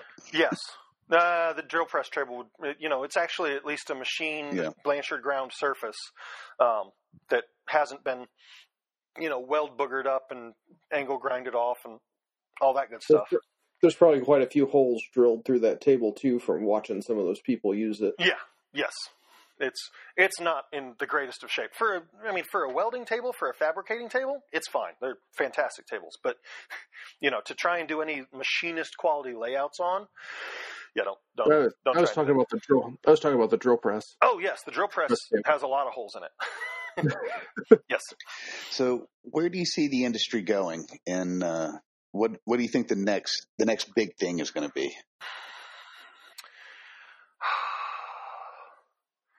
Man, if I knew that, you and I could you and I could retire. I, I was really hoping you could you could throw me a bone here. this put, this part was going to be curiously edited off. Wow, he's on to us, Kyle. Quick, bail out. Do that. I, I, think I think the entire industry is going to boil down to nothing but ten inch Damascus Bowie choppers with mammoth ivory handles. That it, that's all you'll ever see at the Blade Show ever again. That explains some things I saw on your table this year. no, absolutely not. Um, I, I, I don't see the, the market moving that way at all. Um, I think what you're going to see a lot more, at least in terms of the market I play in, um, which is you know more the more of the ABS style market. You're going to see a lot more uh, forged Bowies with a more tactical uh, ish uh, flare. You're going to see much simpler handle uh, materials than you've seen a lot of the past. The the the super fancy mammoth ivory and muskox horn and stag handles will still be there in example, uh, but they will not be the standard, in my opinion. I think you're going to see a lot more. Well, you, you can't import mammoth ivory anymore because it's a protected species. No, you you can, you can. That was that was uh, that was a rule that was uh, put out by the EPA, and it ended up getting killed. Um, you, you can get it. It's prohibitively expensive. You know, you you can't get anything for less than a couple hundred dollars. Um, and what you can get for a couple hundred dollars isn't really worth putting on a knife. Um, yeah. So it's it's always going to be, be some nice bolsters. Yeah, it, it's always going to be very rare. But you know, you you get the problem that you will always have with having this conversation with a knife maker is that you're going to tend to answer it from the perspective of the guy making the knife, right? So think about it from the other perspective, from the guys that are buying the knives. right? the guys that have been collecting knives from you know Bob Loveless and Bill Moran and Don Fogg and you know uh, Jerry Fisk and and you know the the older guard of the forged knife crew. Uh, those guys are are getting older and they're retiring and they're you know they're they're passing their collection on to their children and they're you know quite unfortunately some of them are dying and you know the the market is going to shift based upon who is buying knives and what type of knives they're buying. All right? So what you're going to see, in my opinion, over the next five to ten years, is guys who have who have had their fill of the tactical folder market and are going to want to branch out into other markets. And they're going to look at, well, I've got I got lots of folders. Let's let's go see what a Bowie knife would look like. Let's go see, you know, what we can get in a in in this type of a knife or from this different type of a maker or so forth. Um, the the the classic Bowie knife with stag handle and you know and stainless steel guard and so forth, I don't think is going to be a, a hugely marketable knife unless you're selling it to a collector who already has a bunch of those. Uh, and that collector is right now a dying breed.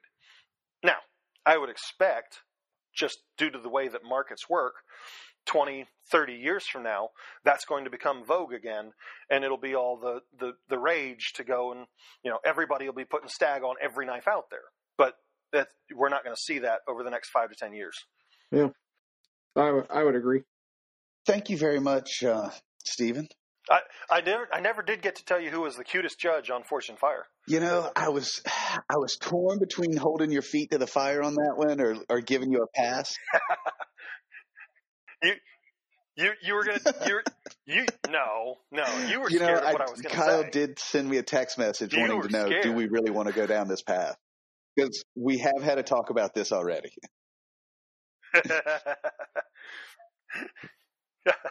Who is the cutest judge? Who is the cutest judge? And I'm not talking personality. I mean, I mean, you you got Dave Baker there, and he's he's always snazzy with his vests and his pocket watch, and even a, a properly tartaned kilt. You've got to respect the tartaned kilt.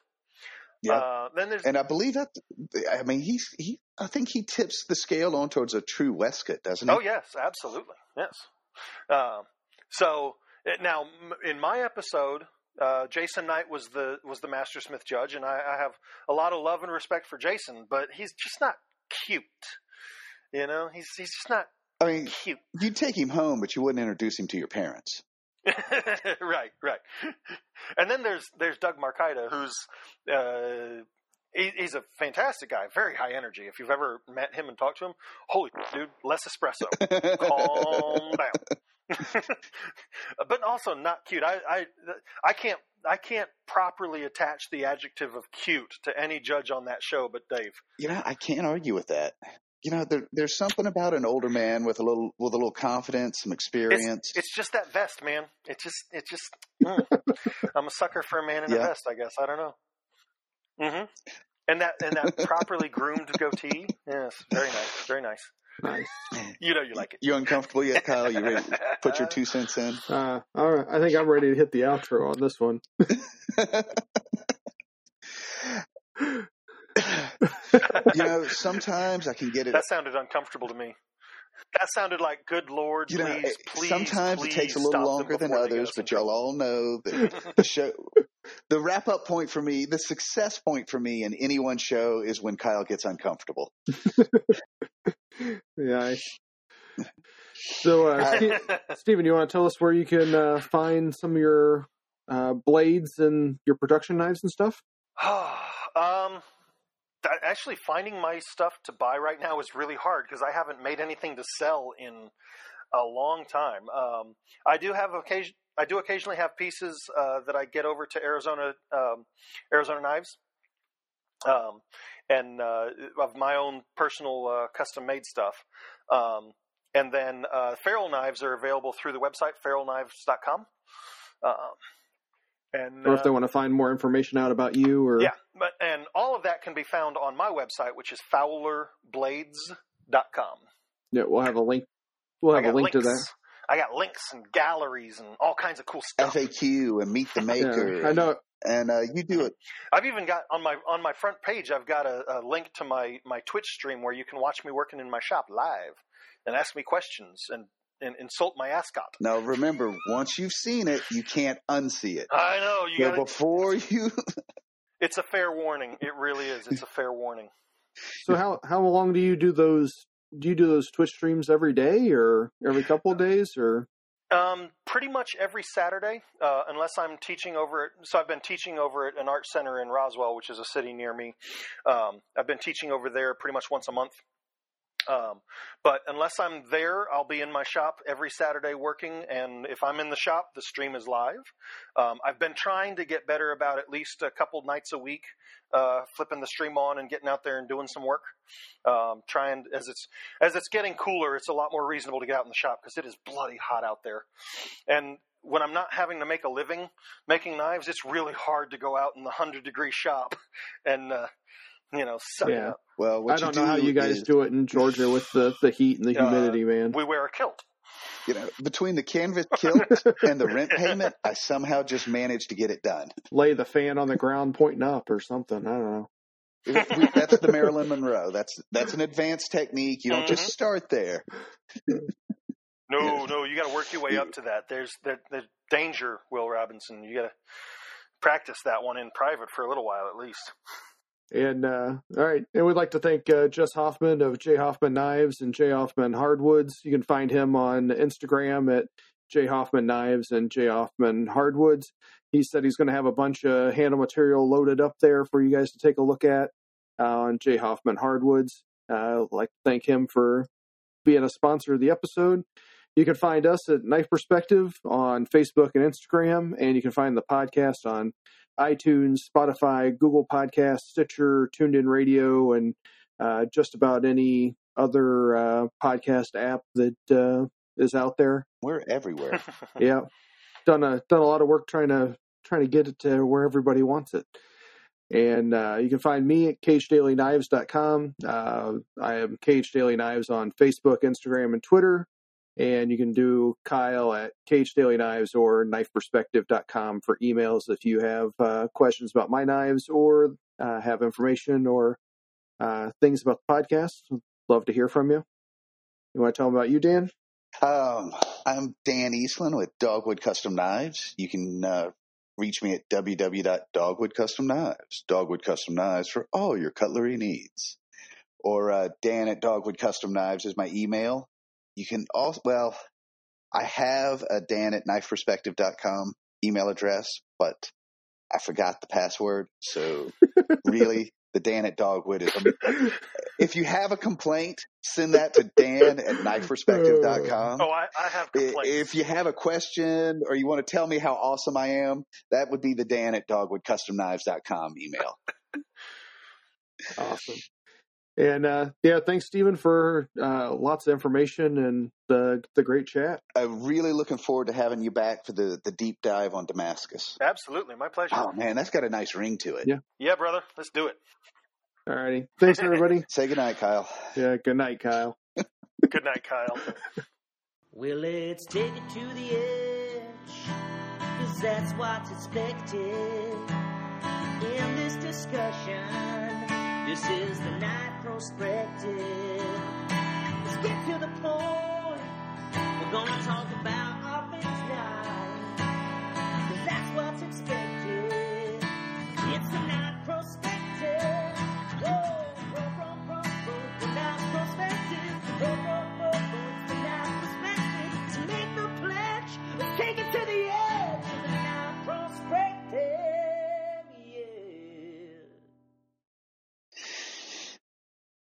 We are recording. All right. Give me a three, two, one. Oh, we're already recording whenever you want to start. All right. Yeah. It, it it's a Hmm. psychological thing. I know. If if you give me a countdown, you'll get a much better intro. Three, two, one.